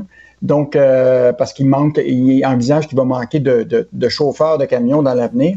Donc, ils sont tous en train d'évaluer ça. Même Canadian Tire est en train d'en expérimenter en Ontario. Ah oui. Euh, ouais. Donc, euh, mais je verrais, ce serait peut-être intéressant d'avoir des, des camions euh, semi-autonomes, pas conducteurs, tu n'auras pas de manif à Ottawa. mais en tout cas, moi, avant d'embarquer, de monter dans un de, de dans un, voyons, un véhicule justement autonome, ils sont mieux de faire bien, bien, bien des tests, parce que je leur fais pas vraiment confiance encore tout de suite. Merci beaucoup, Yves. On se reparle demain. Bonne journée. La Banque Q est reconnue pour faire valoir vos avoirs sans vous les prendre. Mais quand vous pensez à votre premier compte bancaire, tu sais, dans le temps à l'école, vous faisiez vos dépôts avec vos scènes dans la petite enveloppe. Hmm, c'était bien beau. Mais avec le temps, à ce compte-là vous a coûté des milliers de dollars en frais, puis vous ne faites pas une scène d'intérêt. Avec la banque Q, vous obtenez des intérêts élevés et aucun frais sur vos services bancaires courants. Autrement dit, ça fait pas mal plus de scènes dans votre enveloppe, ça. Banque Q, faites valoir vos avoirs. Visitez banqueq.ca pour en savoir plus. Pendant que votre attention est centrée sur cette voix qui vous parle ici, ou encore là, tout près ici, très loin là-bas, ou même très, très loin, Celle de Desjardins Entreprises est centrée sur plus de 400 000 entreprises partout autour de vous. Depuis plus de 120 ans, nos équipes dédiées accompagnent les entrepreneurs d'ici à chaque étape pour qu'ils puissent rester centrés sur ce qui compte, la croissance de leur entreprise.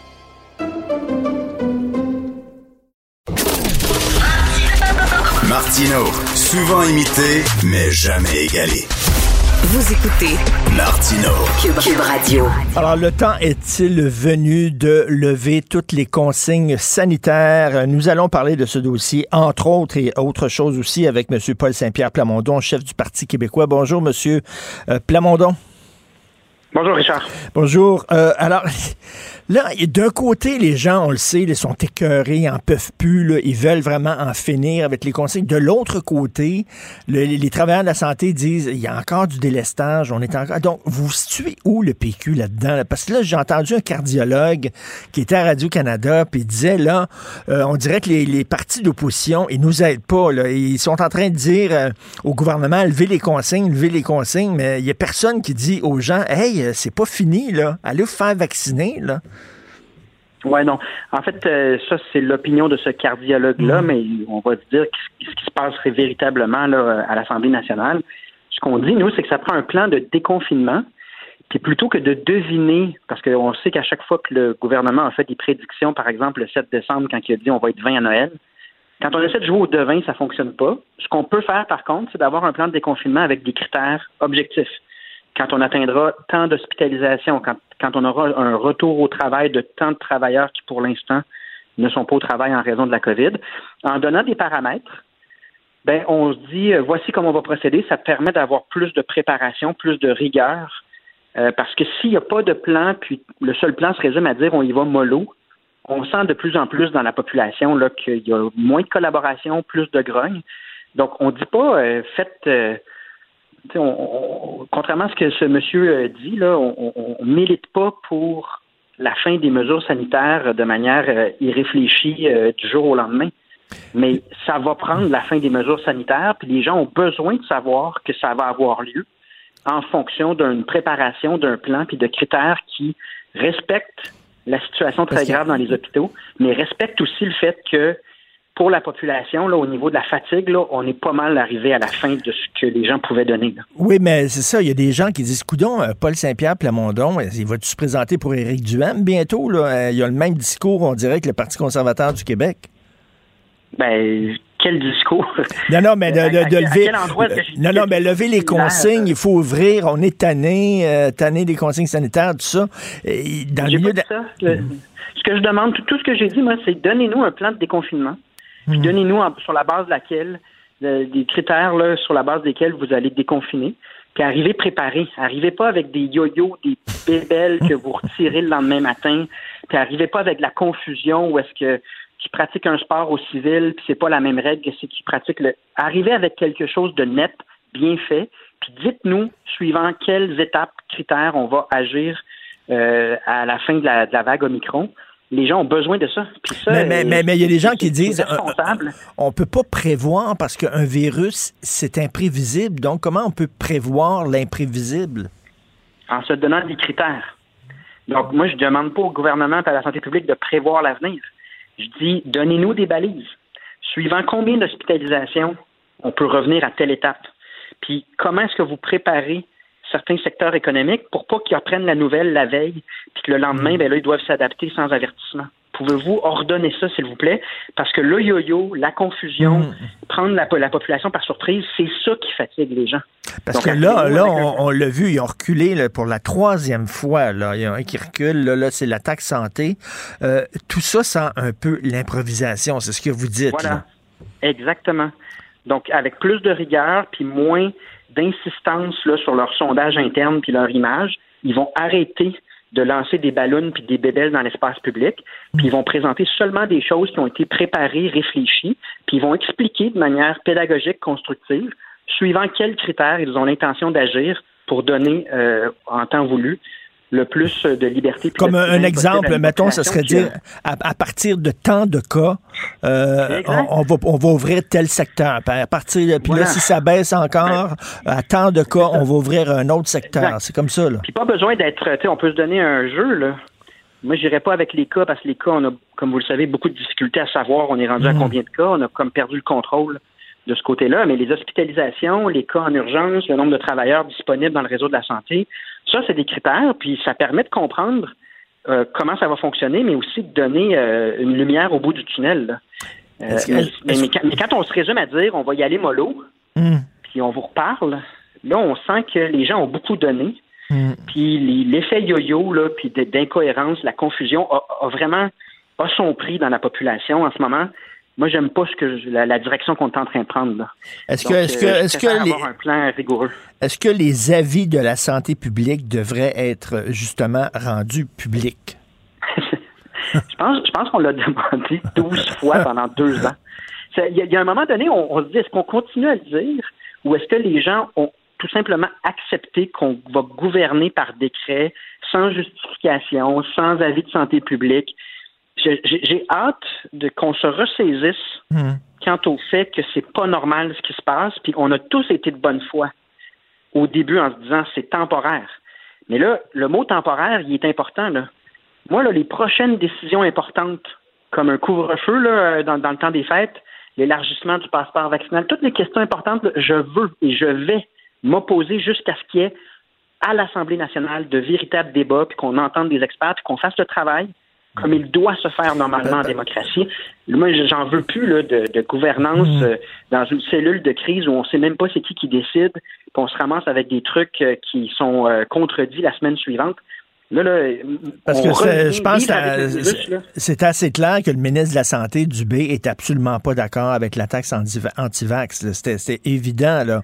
On voit qu'au sein même du gouvernement, il y a, il y a des, il y a- il y a des incohérences. Bien sûr, mais euh, disons-nous la vérité, là. Le temps des fêtes a été horrible pour le gouvernement. Et voyant la pression, ils se sont dit, à, à- à l'aide de leur sondage interne, quelles sont les mesures les plus populaires qui nous permettraient de changer le sujet? Et ça a fonctionné. Hein. Toutes les chroniques, euh, dans tous les médias, là, toutes les chroniques ont porté sur cette taxe-là dans les trois, quatre jours qui ont suivi. Ça a complètement changé le sujet. Mais est-ce qu'ils étaient sérieux? Est-ce qu'eux-mêmes ont cru à cette mesure-là? Ou est-ce qu'ils ont manipulé l'espace public, l'espace médiatique pour changer le sujet? Parce que le sujet, c'était la médiocrité de leur préparation puis de, de la manière dont s'est déroulées les annonces du temps des fêtes. Moi, je pense qu'il faut, voir clair. Là, c'est pas la première fois qu'ils font ça. Le 7 décembre dernier, moi, je, je reviens toujours à cette anecdote-là. Au matin, les partis d'opposition ont rencontré M. Dubé et M. Arruda, puis on s'est fait dire on ne peut pas prendre de décision sur le nombre de convives à Noël parce qu'on n'a pas encore les données. Et là, durant le jour, on a demandé une enquête publique indépendante. Il y avait également des révélations choquantes sur les CHSLD durant la première vague. Qu'est-ce que fait le gouvernement? Point de presse en fin d'après-midi, ils ont annoncé 20 personnes à Noël. On venait de se faire dire par la santé publique puis le ministère de la Santé que c'était impossible parce qu'il n'y avait pas les données. Donc, il faut comprendre comment ce gouvernement-là pense. C'est un gouvernement qui est d'abord intéressé par sa réélection et son image et n'hésite pas à jouer avec des bébelles puis des ballons pour son objectif. Nous, ce qu'on dit, c'est que ça devrait être l'intérêt public, la santé mentale des gens, puis euh, la confiance qui guide les décisions. Et- et L'impression qu'on a, c'est que de plus en plus, ce sont des décisions politiques et non des décisions Purement. basées sur les avis de la santé publique. Et Voilà. la santé publique, moi, on dirait, parle dans l'oreille du premier ministre et là, le premier ministre prend ses décisions. Moi, j'aimerais les voir, les avis de la santé publique. Qu'est-ce que la santé publique dit? Là, au moins, la bonne chose, c'est que monsieur, euh, le directeur de la santé publique fait maintenant sa- ses conférences de presse de façon indépendante. Au moins. Moi, j'ai demandé, il y avait les rencontres du vendredi là, avec les partis d'opposition durant le mois de janvier. Euh, Dominique Anglade a claqué la porte parce qu'elle trouvait que c'était une perte de temps. Moi, je me suis quand même entêté à poser les mêmes questions. J'ai demandé qu'on divulgue les avis de santé publique au fur et à mesure et qu'on cesse de couler dans les médias la veille euh, des, des informations partielles sur la conférence du lendemain parce que ça augmente la- l'anxiété et la désinformation. Puis on m'a dit, euh, ouais, on regarde ça, là, on va penser à ça. Puis ça- Dominique Anglade n'avait pas tout à fait tort quand elle disait que c'était beaucoup pour le spectacle, mais très peu euh, de, de chances d'influencer le gouvernement, ces rencontres-là. Mais si vous saviez le nombre de fois que j'ai demandé les avis, puis ça a des conséquences. Des, des décisions qui sont pas fondées sur des experts ou de, une forme de réflexion, puis qui sont en fonction des sondages internes de la CAQ. Ça donne ce que ça donne. Puis les gens, à ce moment-là, sont plus fâchés, sont plus fatigués, collaborent moins. On est rendu là, malheureusement. Donc, des décisions politiques, euh, vous dites, là, euh, pour se faire réélire. Donc, et là, il y a deux autres dossiers dont je veux parler rapidement avec vous. Euh, le ministre de l'Immigration qui a fait une conférence de presse seulement en anglais. Le ministre de l'Immigration, me semble, l'image qu'on veut envoyer aux immigrants qui veulent s'établir au Canada, c'est qu'il y a deux langues officielles au Canada. Même pas. Il est unilingue anglophone. Oui, puis ça, c'est euh, en ligne directement avec un autre article il y a deux mois qui disait que l'embauche de membres du gouvernement du Canada pour euh, desservir euh, la clientèle d'immigration à Montréal, l'embauche, c'était des unilingues anglais, anglophones qui obtenaient les postes. Donc, vous, vous vous établissez à Montréal et le gouvernement du Canada te parle uniquement en, en anglais. Quel signal ça envoie? Mais là, je, je- je suis obligé de revenir à mon message qui me semble tellement évident. Tant qu'on demeurera dans le Canada, on va être dans une posture défensive où des absurdités comme celle-là sont trop nombreuses. Des fois, on va en gagner, comme on va parler de Dawson. Des fois, on va gagner. On va faire reculer un peu nos gouvernements fédéralistes sur des absurdités, mais il y en a tellement en même temps que c'est pas viable à long terme. La seule chose qui est viable, c'est de fonder un pays francophone, un pays dans le cadre duquel il n'y a aucune ambiguïté, c'est la langue française partout.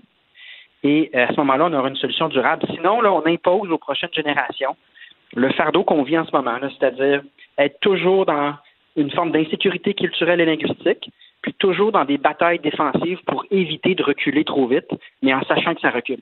C'est là, un avenir, ça. Et là, en parlant de recul, le gouvernement a reculé sur Dawson. Finalement, on ne financera pas l'agrandissement euh, du collège Dawson. Est-ce que, comment vous voyez ça? C'est une bonne nouvelle, mais euh, est-ce que ça veut dire que, oh, ça, on donne un petit bonbon euh, aux défenseurs de la langue française et ça va nous dédouaner du fait qu'on ne veut pas appliquer la loi 101 au cégep? Ben nous, on intervient là-dessus depuis plus d'un an. Je peux pas compter le nombre de points de presse, de questions, de motions qu'on a fait là-dessus. Et là, tout d'un coup, sans avertissement, la CAC recule là-dessus. Est-ce que c'est parce qu'ils ont des sondages internes qui leur euh, fait penser qu'il faut qu'ils coupent l'oxygène au Parti québécois? Est-ce que c'est parce qu'il y a des discussions à l'interne entre des gens qui sont pas d'accord, puis c'est un compromis qu'ils ont à l'interne? J'en sais rien. Je sais qu'il faut féliciter les gens de la société civile. Je pense à Frédéric Lacroix, là, à d'autres qui ont soulevé cet enjeu-là, sont revenus souvent. Je pense qu'au Parti québécois, il faut se le dire, s'il n'y avait pas eu de Parti québécois, jamais ce recul-là n'aurait lieu parce qu'on est le seul parti à vraiment piocher, à, travailler d'arrache-pied pour que ces enjeux-là bougent. On a réussi à faire bouger celui-là. Mais en même temps, tout ce qu'on obtient, c'est au lieu de se taper sur la tête, on arrête de se taper sur la tête, mais c'est pas une solution, ça. C'est un gouvernement qui s'apprêtait à poser un geste qui allait encore plus aggraver la situation du français à Montréal on obtient que le gouvernement ne le fera pas. Mais est-ce que ça change le déclin de la langue française dans la région de Montréal? On est loin du compte. Hmm. Donc, tout ce qu'on a réussi, là, puis ça nous a demandé vraiment énormément d'efforts parce que la CAQ, étant ce qu'elle est, elle n'est pas intéressée par ces enjeux-là. tout ce qu'on a réussi, c'est à empêcher un geste de plus qui aurait creusé euh, la gravité de la situation à Montréal. Mais les vraies mesures qui renversent le déclin, là, sont pas dans le projet de loi 96. Puis il n'y a que le Parti québécois qui dit non, on va aller plus loin. Il faut aller plus loin parce que l'objectif, c'est de renverser la tendance et non pas de de colmater, de colmater les brèches. Seulement, tout à fait. Merci beaucoup euh, pour ces éclaircissements-là, M. Paul Saint-Pierre Plamondon, chef du PQ. Merci, bonne journée. La Banque Q est reconnue pour faire valoir vos avoirs sans vous les prendre. Mais quand vous pensez à votre premier compte bancaire, tu sais, dans le temps à l'école, vous faisiez vos dépôts avec vos scènes dans la petite enveloppe. Hmm, c'était bien beau. Mais avec le temps, à ce compte-là vous a coûté des milliers de dollars en frais, puis vous ne faites pas une scène d'intérêt. Avec la banque Q, vous obtenez des intérêts élevés et aucun frais sur vos services bancaires courants. Autrement dit, ça fait pas mal plus de scènes dans votre enveloppe, ça. Banque Q, faites valoir vos avoirs. Visitez banqueq.ca pour en savoir plus. Pendant que votre attention est centrée sur cette voix qui vous parle ici, ou encore là, tout près ici, très loin là-bas, Celle de Desjardins Entreprises est centrée sur plus de 400 000 entreprises partout autour de vous.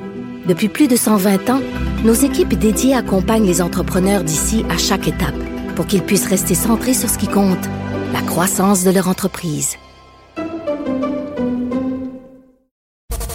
Ben oui, on le sait. Martineau, ça n'a pas de bon sens comme il est bon. Vous écoutez Martineau. Cube Radio. Alors, journée très importante pour l'avenir politique d'Erin O'Toole qui fait face à un vote de confiance. Nous allons parler avec mon grognon préféré, Adrien Pouliot. Salut, Adrien. Bon matin, Richard. Alors, euh, écoute, euh, Emmanuel la traverse aujourd'hui dans sa chronique. Elle dit il n'y a, que lui à blâmer. Il n'y a que lui à blâmer, M. O'Toole, parce que quand il s'est présenté à la chefferie du Parti conservateur, il a dit Je suis un vrai bleu, un pur et dur et tout ça. Et une fois qu'il a eu la job, soudainement, il a présenté son vrai visage. Ah, c'est un gars qui était modéré, centriste. Est-ce que tu partages ce diagnostic-là? Ben, pas vraiment dans le sens où, oui, elle a raison, finalement, c'est un centriste, mais si tu écoutais attentivement ce que M. O'Toole disait, euh, c'était clair qu'il était un centriste. Là. Moi, je suis allé à une coupe de rencontres privées avec lui où il disait ah, il faut attirer plus de monde. Puis, puis tu sais, je comprends. Je comprends qu'un politicien veut, si tu veux gagner les élections, il faut que tu aies des votes. Ben Alors, lui, lui, sa stratégie, c'était d'élargir l'auditoire, d'avoir un, produit, excuse le mot, mais plus attractif à plus de monde. Mm. Alors, il y avait dit, entre autres, je me rappelle, tu sais, il faut qu'on il faut qu'on amène les syndicats de notre bord, il faut qu'on amène les syndiqués. Mais tu sais, ça marche pas, là. Je veux dire, les syndicats, là, jamais que euh, des, des chefs syndicaux vont dire au monde de voter euh, pour le Parti conservateur. C'est toujours le NPD, tu sais. Alors, donc, c'était, c'était euh, un, un peu, je pense, une illusion. Et euh, bon, les gens l'ont- l'ont- l'ont- ont quand même voté pour lui, les membres ont voté pour lui, mais là, je pense que ce qu'on voit, c'est que ça ça marche pas vraiment. OK, il y, a Et, deux, euh, il y a- il y a deux choses dans ce que tu dis. Premièrement, euh, tu dis que les, les- les conservateurs qui ont voté pour lui étaient un peu naïfs parce que toi, tu dis c'était évident que son jupon centriste dépensait.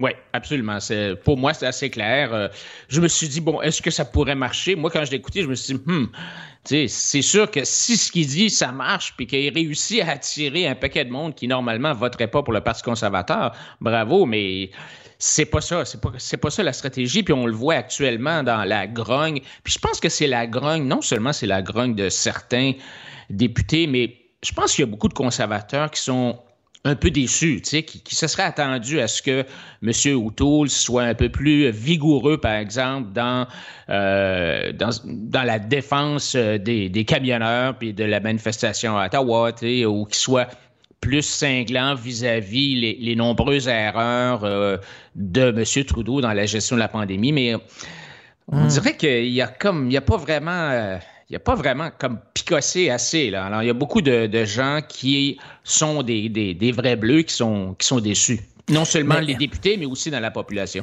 Mais un des problèmes, tu été chef de parti, tu étais chef du Parti conservateur du Québec. Un des problèmes avec les partis idéologiques, là, qui défendent une idéologie, c'est pas le cas, par exemple, de la CAQ. La CAQ, c'est quoi? Ils représentent quoi? Quelle idéologie? Tu sais pas trop. C'est une coalition. Ils gèrent. Nous autres, ils gèrent, tu sais. Mais les partis qui arrivent avec nous autres, on a une idéologie à défendre. C'est qu'à un moment donné, effectivement, si tu poses la question, Adrien, soit on perd debout ou on gagne à genoux. C'est-à-dire qu'il faut peut-être mettre à un moment donné de l'eau dans ton vin si tu veux élargir ta base puis remporter les élections. C'est ce que Éric Duhem tente de faire. Là. Il dit, il le dit, là, on va aller chercher un peu, grappiller au- auprès de Québec solidaire, auprès de gens à gauche. Mais si tu mets trop dans ton vin- euh, d'eau dans ton vin, ça devient du Kool-Aid. Oui, t'as raison. Puis, euh, on, on- tu sais, normalement, comme quand tu veux être élu chef dans un parti, c'est sûr que tu vas d'abord essayer de convaincre les membres du parti. Tu n'as pas besoin de convaincre la population. Tu vas être élu comme chef, donc d'abord, tu parles beaucoup de tes valeurs, des valeurs du parti, tout ça. Puis une fois que tu es élu chef, ben là, si tu veux être élu premier ministre, c'est certain qu'il faut que tu ramasses le centre. La question, c'est puis moi, ça a toujours été mon objectif un peu dans tout ce que j'ai fait, c'est de faire tasser le centre vers la droite. Tu sais, tu comprends, je sais pas si tu comprends ce que je veux dire, c'est de tasser la fenêtre à droite de façon à ce que le centre soit plus à droite qu'avant. Donc, de- d'essayer d'expliquer que les politiques publiques plus à droite sont effectivement des, des politiques publiques qui font du sens, que les gens, avec les, la- laquelle les gens, que les gens euh, vont accepter. Prenons par exemple la fameuse réforme de la santé. Bon, tu sais, toi puis moi, on en a parlé, là, puis tout le monde en parle depuis 40 ans. Ben, Éric Duhem, lui, c'est sûr que ça va être sa plateforme, une, plate- une partie importante de sa plateforme, et ça ne sera pas une refondation comme Legault est en train de le faire. Croirais-tu que Legault demande à Barrette de l'aider pour faire ça? C'est capoté, là. Mais alors, tu sais, alors, Éric va apporter des solutions différentes basées sur le libre marché, sur la concurrence, sur la décentralisation. Et moi, je pense que c'est très astucieux parce que quand tu fais des sondages, tu vois que les gens sont en fait intéressés à ce qu'il y ait une plus grande contribution du privé, à ce qu'il y ait plus de Je décentralisation? suis très d'accord avec toi et j'ai très hâte que la pandémie soit terminée Ouais. pour entendre Éric là-dessus. Parce que là, je pense que je vais écrire des textes positifs sur le Parti conservateur du Québec. Mais ça le dit, je sais pas si tu lu Joseph Facal il y a quelque temps, et c'est bien beau de dire que on veut davantage de privé, comme va le dire Éric Duhem, sauf que le cadre fédéral nous empêche ça. Il y a une loi au fédéral qui dit que les provinces ne doivent pas euh, ouvrir au privé. Donc, euh, euh, si tu dis on a besoin de plus de privé dans le système de santé, ça amène automatiquement euh, le, le- le débat constitutionnel, puis le, le débat, il faut sortir de ce carcan-là. Veux Joseph se trompe. Joseph se trompe dans le sens où, quand j'étais à l'Institut canadique de Montréal, on a fait faire une analyse très poussée, très détaillée sur la loi sur la santé et on peut, je vais utiliser une expression, étirer l'élastique, dans le sens où la, la loi, il y, a des, il y a des zones grises, il y a des zones qui sont permises Mm. et, et il y a des choses que tu peux faire. C'est sûr qu'il y a des choses que tu peux pas faire, là. Euh, mais il y a beaucoup de choses qu'on pourrait faire pour avoir plus de contributions du privé euh, en santé dans les provinces. Alors, donc, Joseph se trompe. C'est sûr qu'on peut pas, ça peut pas être un free for all parce que cette loi-là existe, mais il y a beaucoup de marge de manœuvre que le gouvernement du Québec pourrait utiliser dans cette loi-là. Puis en, puis en plus de ça, il faut aussi que le premier ministre du Québec se tienne debout vis-à-vis Ottawa puis dise écoutez, là, vous autres, mêlez-vous de vos affaires. Vous autres, vous envoyez des chèques, là, puis nous autres, c'est nous autres qui gèrent. Alors, si on veut euh, sous-traiter, euh, si, on, si on veut permettre à certains hôpitaux de sous-traiter euh, des choses au privé, si on veut permettre de l'assurance complémentaire duplicative, tu sais, il y a toutes sortes de choses qui sont possibles, là, mais on, on- on a trop peur de le faire au Québec.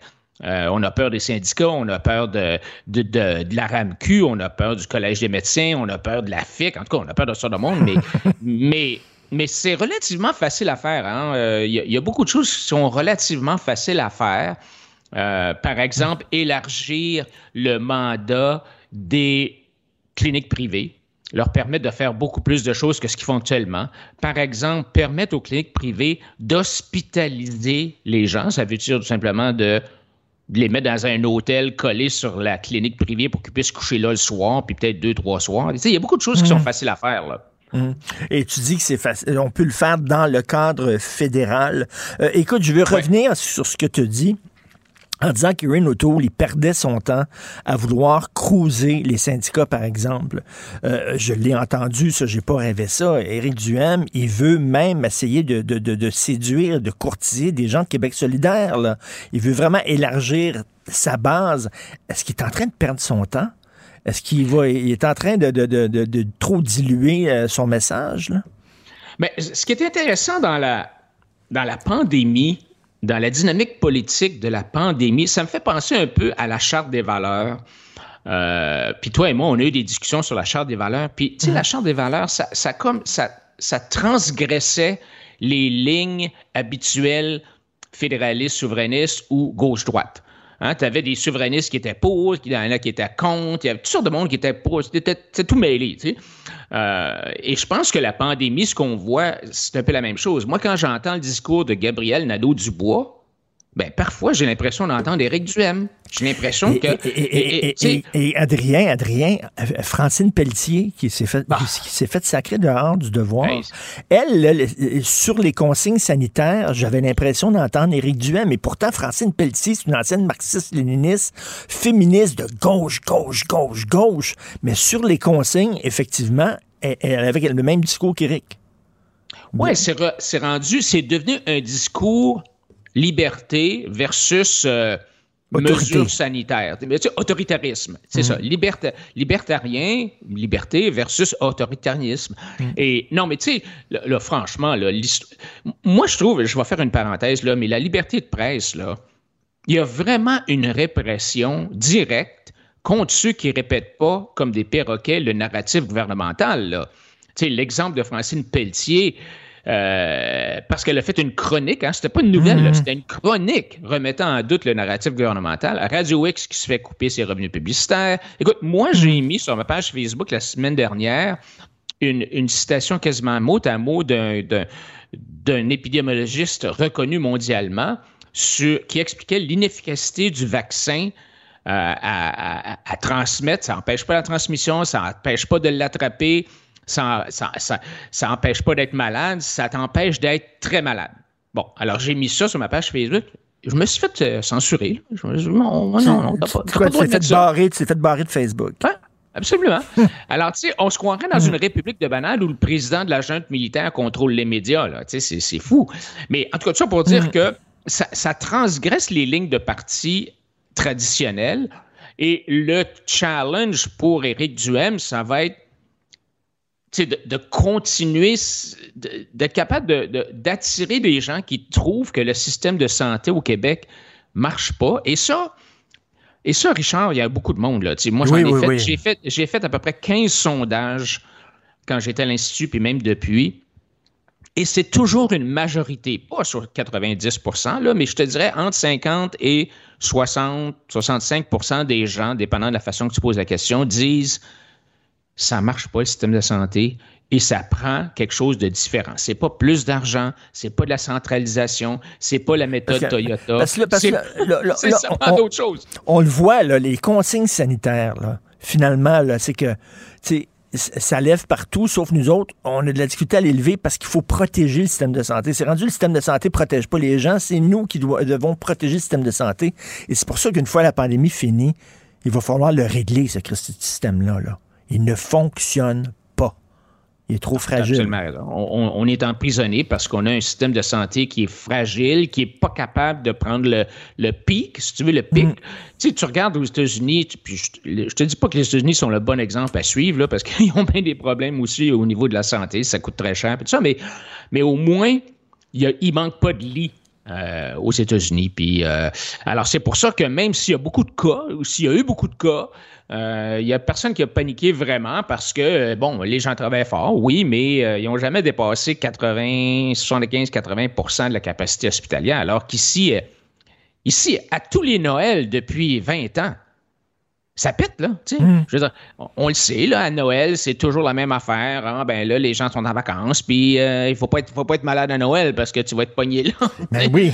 Alors, oui. Il n'y a, il y a rien de nouveau là-dedans. Là. Ben, en tout cas, j'ai très hâte d'entendre justement euh, Eric euh, là-dessus sur le système de santé, puis on va avoir l'occasion de s'en reparler, bien sûr. Merci beaucoup, Adrien. La Banque Q est reconnue pour faire valoir vos avoirs sans vous les prendre. Mais quand vous pensez à votre premier compte bancaire, tu sais, dans le temps à l'école, vous faisiez vos dépôts avec vos scènes dans la petite enveloppe. Hmm, C'était bien beau. Mais avec le temps, à ce vieux compte-là vous a coûté des milliers de dollars en frais, puis vous ne faites pas une scène d'intérêt. Avec la Banque Q, vous obtenez des intérêts élevés et aucun frais sur vos services bancaires courants. Autrement dit, ça fait pas mal plus de scènes dans votre enveloppe, ça. Banque Q. Faites valoir vos avoirs. Visitez banqueq.ca pour en savoir plus. Pendant que votre attention est centrée sur vos urgences du matin, vos réunions d'affaires du midi, votre retour à la maison ou votre emploi du soir, celle de Desjardins Entreprises est centrée sur plus de 400 000 entreprises à toute heure du jour. Grâce à notre connaissance des secteurs d'activité et à notre accompagnement spécialisé, nous aidons les entrepreneurs à relever chaque défi pour qu'ils puissent rester centrés sur ce qui compte, le développement de leur entreprise. Si c'est vrai qu'on aime autant qu'on déteste, Martineau, C'est sûrement l'animateur le plus aimé au Québec. Vous écoutez Martineau. Cube Radio.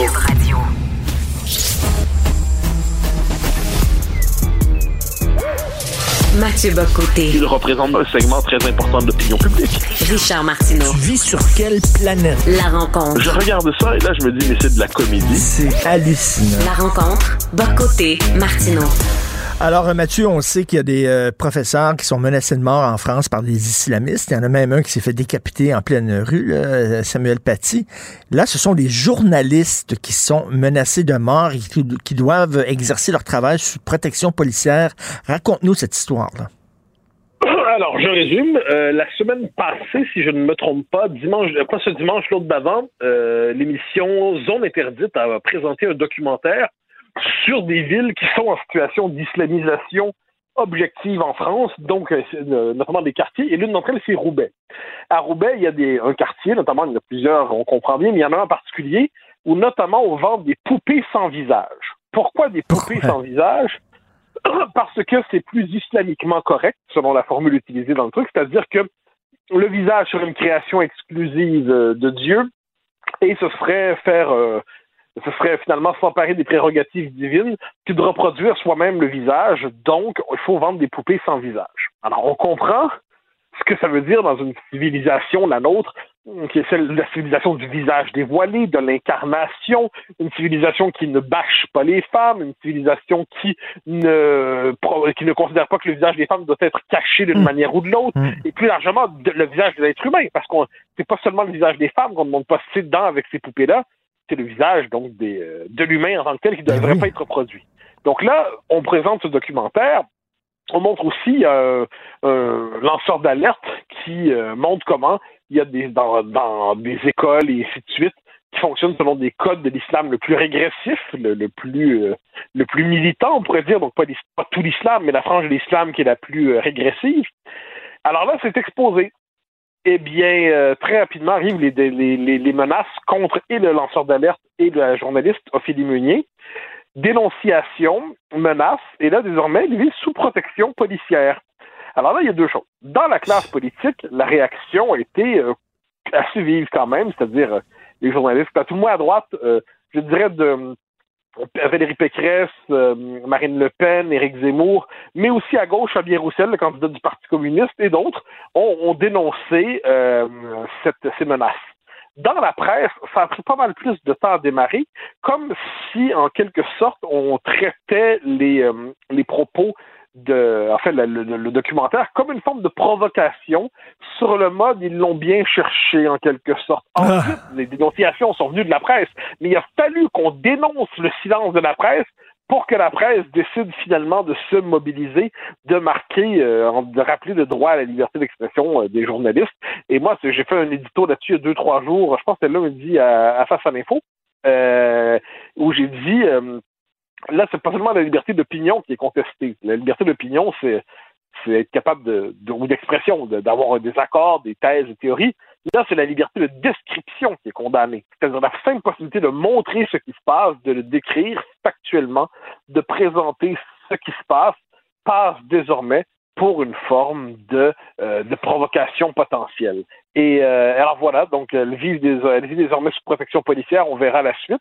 Mais pour l'instant, il y a une forme de réveil. La question de l'islamisme était moins présente qu'on- qu'il n'aurait Ouais. dû l'être dans la campagne euh, présidentielle. Et là, elle retrouve la place qui doit être la sienne, dans la mesure c'est une vraie menace pour la France. Euh, non, non, mais c'est vraiment, c'est vraiment horrifiant de voir qu'il y a des journalistes qui sont euh, menacés de mort et ce sont des menaces sérieuses, j'imagine. Sinon, on n'offrirait pas justement de protection policière comme ça. Mais cela dit, cela dit, euh, Mathieu, ça fait des années qu'on le dit en France. Il y a eu d'innombrables livres, euh, des, des- des documentaires, des reportages sur l'is- l'islam- l'islamisation rampante dans certains quartiers. On dirait qu'il n'y a rien qui se fait concrètement pour, euh, pour le juguler ça. C'est com- C'est compliqué de mener cette bataille-là parce que, et là, je prends la peine de distinguer clairement les termes. L'islamisation n'est pas possible sans l'islam. Je ne veux pas dire que l'islam, c'est l'islamisme, hein, on comprend bien. Mais sans l'islam qui lui sert de terreau à certains égards, l'islamisme ne peut pas se développer. Et l'islamisation est un effet, par ailleurs, je distingue bien les termes, d'une présence de plus en plus massive de l'islam en tel, tel, tel quartier. Donc, ça vient avec ses mœurs. Euh, Son rapport au corps, son rapport à la femme, son rapport au visage, son rapport au blasphème, son rapport à la liberté d'expression. Ensuite, il y a des tonnes de musulmans français qui sont parfaitement intégrés à la culture française. Il faut le dire et le redire. Mais un certain islam, lorsqu'il s'étend, un certain islam, eh bien, il impose ses codes, ses normes, ses règles. Et qu'est-ce qu'il y a? Ben, il crée des enclaves, en quelque sorte, des petites enclaves qui, euh, qui ne fonctionnent plus selon les codes de, ou la culture française, les mœurs françaises, la liberté française, euh, l'art de vivre français, la manière de se vêtir à la française, de manger à la française, de rire à la française. Alors là, qu'est-ce qu'on Donc, imaginons qu'on décrète, là, demain ça s'arrête, demain ça se termine. Le problème, c'est que ces quartiers-là, ces enclaves existent désormais. On n'est pas devant des codes de, de loups solitaires qu'on pourrait traquer simplement sur le mode avec des services de sécurité qualifiés. On est dans des quartiers où une sociologie, une démographie, une culture nouvelle s'est implantée et où ce discours islamiste, sans être celui de toute la communauté évidemment, trouve quelquefois un écho favorable. Donc comment, et là c'est là qu'on parle d'une euh, nécessaire reprise en main du pays, mais ça ne se fait pas en, en- simplement par décret. Ça prend du temps à reprendre un espace qui a été peu à peu euh, conquis par l'islamisme dans ce cas-là et qui fait la loi, puis qui non seulement fait la loi, mais ça je le disais hier ou avant-hier aussi, euh, im- impose, euh, faut jamais l'oublier, les islamistes ont restauré la peine de mort en France. Hein. Faut jamais s'oublier. De leur point de vue, ils se donnent le droit d'appliquer la peine de mort. Ils se donnent de dire celui-là a trop vécu. Ou encore ceux-là doivent être fusillés en terrasse parce que il faut euh, riposter à l'échelle de l'histoire contre les croisades ou ainsi de suite. Donc, et là, on est dans une société qui euh, est un peu paralysée devant la résolution d'une idéologie qui, elle, est prête à aller jusqu'au bout pour soumettre la France. Donc, donc, ce que tu dis, c'est qu'on ne peut parler d'islam- d'islamisation sans parler d'immigration.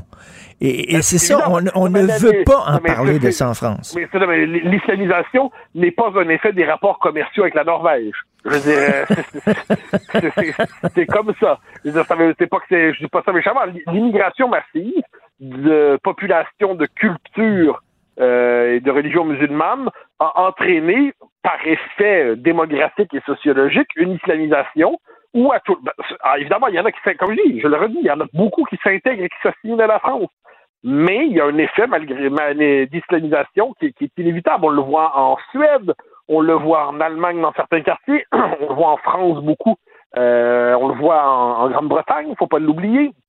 Donc là, c'est un lien évident, évident.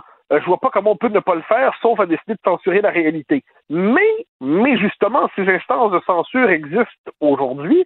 Comment et pourquoi? Eh bien, quiconque nomme cette réalité est accusé d'être d'extrême droite, d'être raciste, Mm. d'être fasciste, d'être fermé à l'autre et tout ça.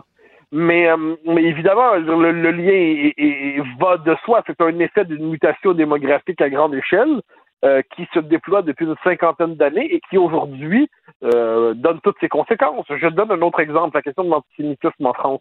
Il y a un rapport de la euh, d'une fondation dont le nom m'échappe au moment où je le dis, je pense que c'est Jewish American Foundation ou Franco-American Foundation, un des deux, sur le nouvel antisémitisme en France. Et là, on prend, on le note, ça vient des populations globalement musulmanes. C'est un fait. C'est-à-dire que dans les quartiers où l'islam, euh, l'islam euh, régressif s'est installé, eh bien, les juifs ne sont plus les bienvenus. Ils sont harcelés, ils sont persécutés.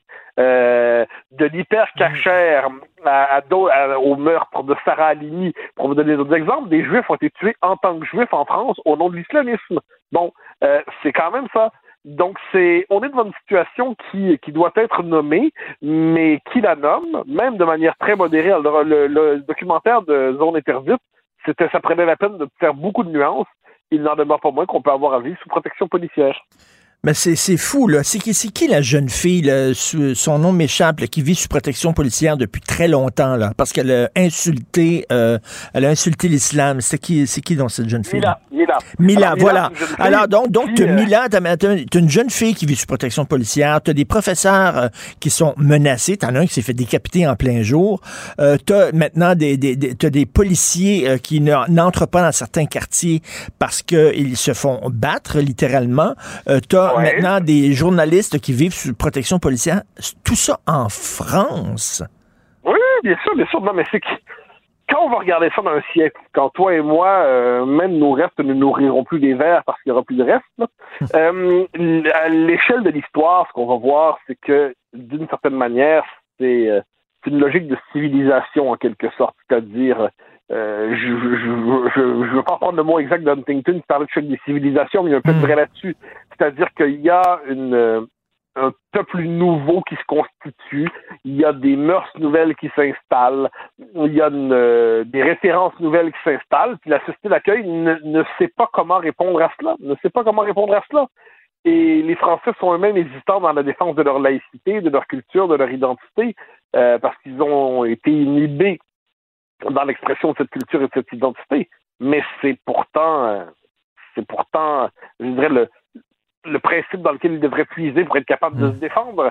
Et euh, mais tu noteras, ça vaut la peine de le dire, que plusieurs des critiques les plus féroces de cet islamisme aujourd'hui sont souvent d'origine musulmane euh, ou de religion musulmane ou de, à tout le moins de culture musulmane. Ben oui. On peut penser à Zineb El Razoui, on pourrait en nommer d'autres qui euh, mènent une bataille. euh, on peut penser à Sonia Mabrouk, qui, qui est ma collègue à Europe 1, euh, qui, euh, qui est très courageuse sur la question. On pourrait nommer plusieurs qui ont critiqué l'islamisme. Donc des, des gens, des musulmans qui ne renient jamais leur foi, mais qui voient dans la France un espace d'épanouissement, Tout à fait. qui refusent Et- justement de voir l'islam colonisé par l'islamisme. Et cette voix-là est importante. Kamel Daoud, euh, entre autres, dans, dans le point, là. Bien sûr, bien sûr, qui est remarquable, qui est remarquable, qui est, qui est la dernière page du point. Oui. Euh, donc non, Kamel Daoud, on pourrait en nommer, on pourrait en nommer tant d'autres, mais le fait est que c'est comme chez nous, on a eu Jemina Ben Habib qui a joué un rôle important là-dessus. En France, Naïma M. Fadel, je, je- les, les noms viennent comme ça.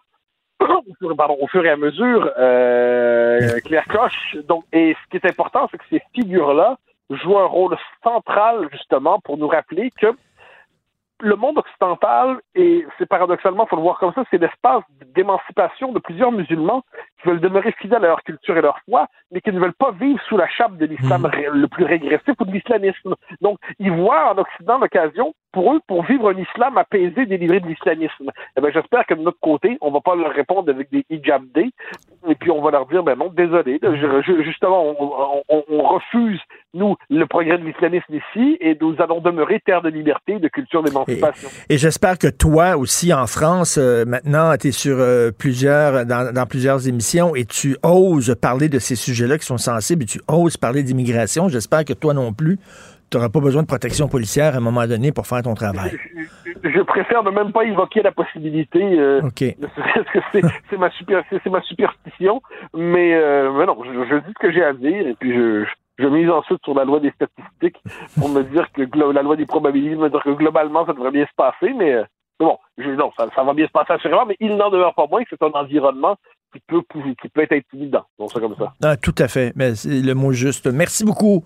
Prends soin de toi. On se reparle demain. Merci, merci. Bye bye. Cube Radio.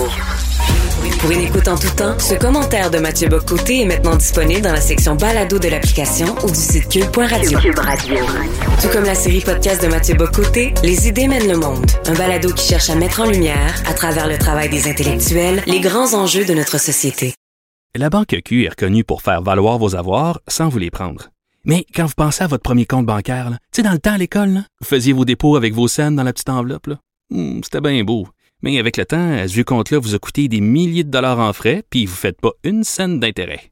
Avec la Banque Q, vous obtenez des intérêts élevés et aucun frais sur vos services bancaires courants. Autrement dit, ça fait pas mal plus de scènes dans votre enveloppe, ça. Banque Q. Faites valoir vos avoirs. Visitez banqueq.ca pour en savoir plus. Pendant que votre attention est centrée sur vos urgences du matin, vos réunions d'affaires du midi, votre retour à la maison ou votre emploi du soir, celle de Desjardins Entreprises est centrée sur plus de 400 000 entreprises à toute heure du jour. Grâce à notre connaissance des secteurs d'activité et à notre accompagnement spécialisé, nous aidons les entrepreneurs à relever chaque défi pour qu'ils puissent rester centrés sur ce qui compte, le développement de leur entreprise. Martino. Même avec un masque, c'est impossible de le filtrer. Vous écoutez Martino. Cube Radio. Alors, on peut retourner au restaurant. D'ailleurs, je suis allé au resto hier avec ma fille aînée. Quel bonheur, quel plaisir. J'avais les larmes aux yeux. Les gens se regardaient dans le resto. On avait tout le sourire. On est au resto. Euh, C'était vraiment le fun. Alors, on retourne au resto. On va bientôt retourner au gym. Et là, il y a Michel Leblanc, président de la Chambre de commerce du Montréal métropolitain, qui dit à juste titre, bon, ben, est-ce qu'on peut retourner, s'il vous plaît, dans les tours à bureau et euh, euh, finir avec le télétravail? Donc, nous allons lui parler. Bonjour, Monsieur Leblanc? Bonjour, M. Martineau. Ben, quelle est la, la- la situation actuellement là, pour le télétravail? Est-ce que c'est vraiment une, une interdiction? On n'a pas le droit d'aller dans notre bureau? C'est quoi, la- c'est quoi la situation?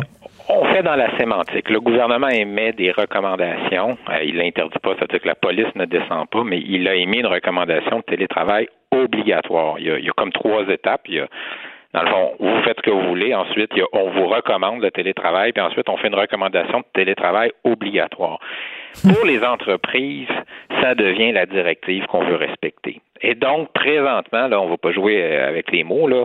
Dans le fond, tant que le gouvernement ne modifiera pas sa recommandation de télétravail obligatoire, les Desjardins, les banques nationales, la Sun Life, euh, Hydro-Québec, euh, tous ces édifices restent complètement vides parce que les employeurs ne réactivent pas les plans de retour au travail en présence.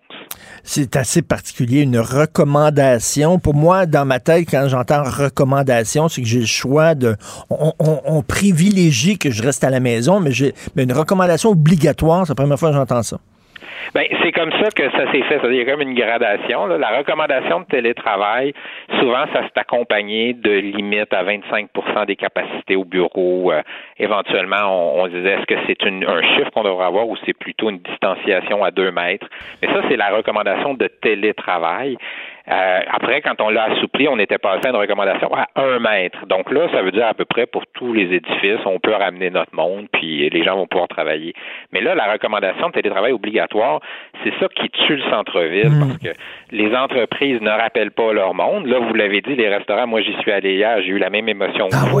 Mais si on est un restaurateur présentement, là, d'abord, on a de la misère à rappeler notre personnel. Deuxièmement, on a de la misère à évaluer si ça va être rentable à 50% de notre monde en salle. Puis troisièmement, ben même hier, les restaurants que j'ai contactés me disaient Michel, j'ai ouvert, mais je suis pas plein parce qu'il n'y a pas assez de gens qui viennent. Ben, ben, c'est ça, parce que les, les restaurants du centre-ville, on, on s'entend, ils font leur ils font leur business surtout sur l'heure du lunch. C'est ça. Et il y a un message là, puis je pense que là, la santé publique doit se rendre au bout de sa logique. C'est que l'Omicron, il est omniprésent. J'ai entendu hier pour la première fois un chiffre que quelqu'un disait peut-être qu'il y a 2,5 millions de Québécois qui l'ont eu la COVID depuis l'arrivée de l'audio Omicron. Moi, je peux vous dire, dans mon environnement, là, tout le monde l'a eu à des degrés divers. Pas de mort, pas de, pas de cas graves. Mais ce que ça implique, c'est que ça se transmet. Ça se transmet dès lors qu'on a dit que les enfants vont pouvoir aller à l'école, dès lors qu'on a dit que les garderies sont ouvertes. Et donc, il faut arrêter de penser que en ouvrant le centre-ville avec le télétravail, là, euh, la, fin, la fin du télétravail obligatoire, qu'on prend un risque énorme. Là. C'est pas ça l'enjeu. L'enjeu, c'est qu'on fait souffrir présentement le centre-ville d'une façon qui n'est pas nécessaire. On est rendu là. Aujourd'hui, en France, le télétravail obligatoire, c'est terminé. Ça, ça donne que c'était le 2 euh, février.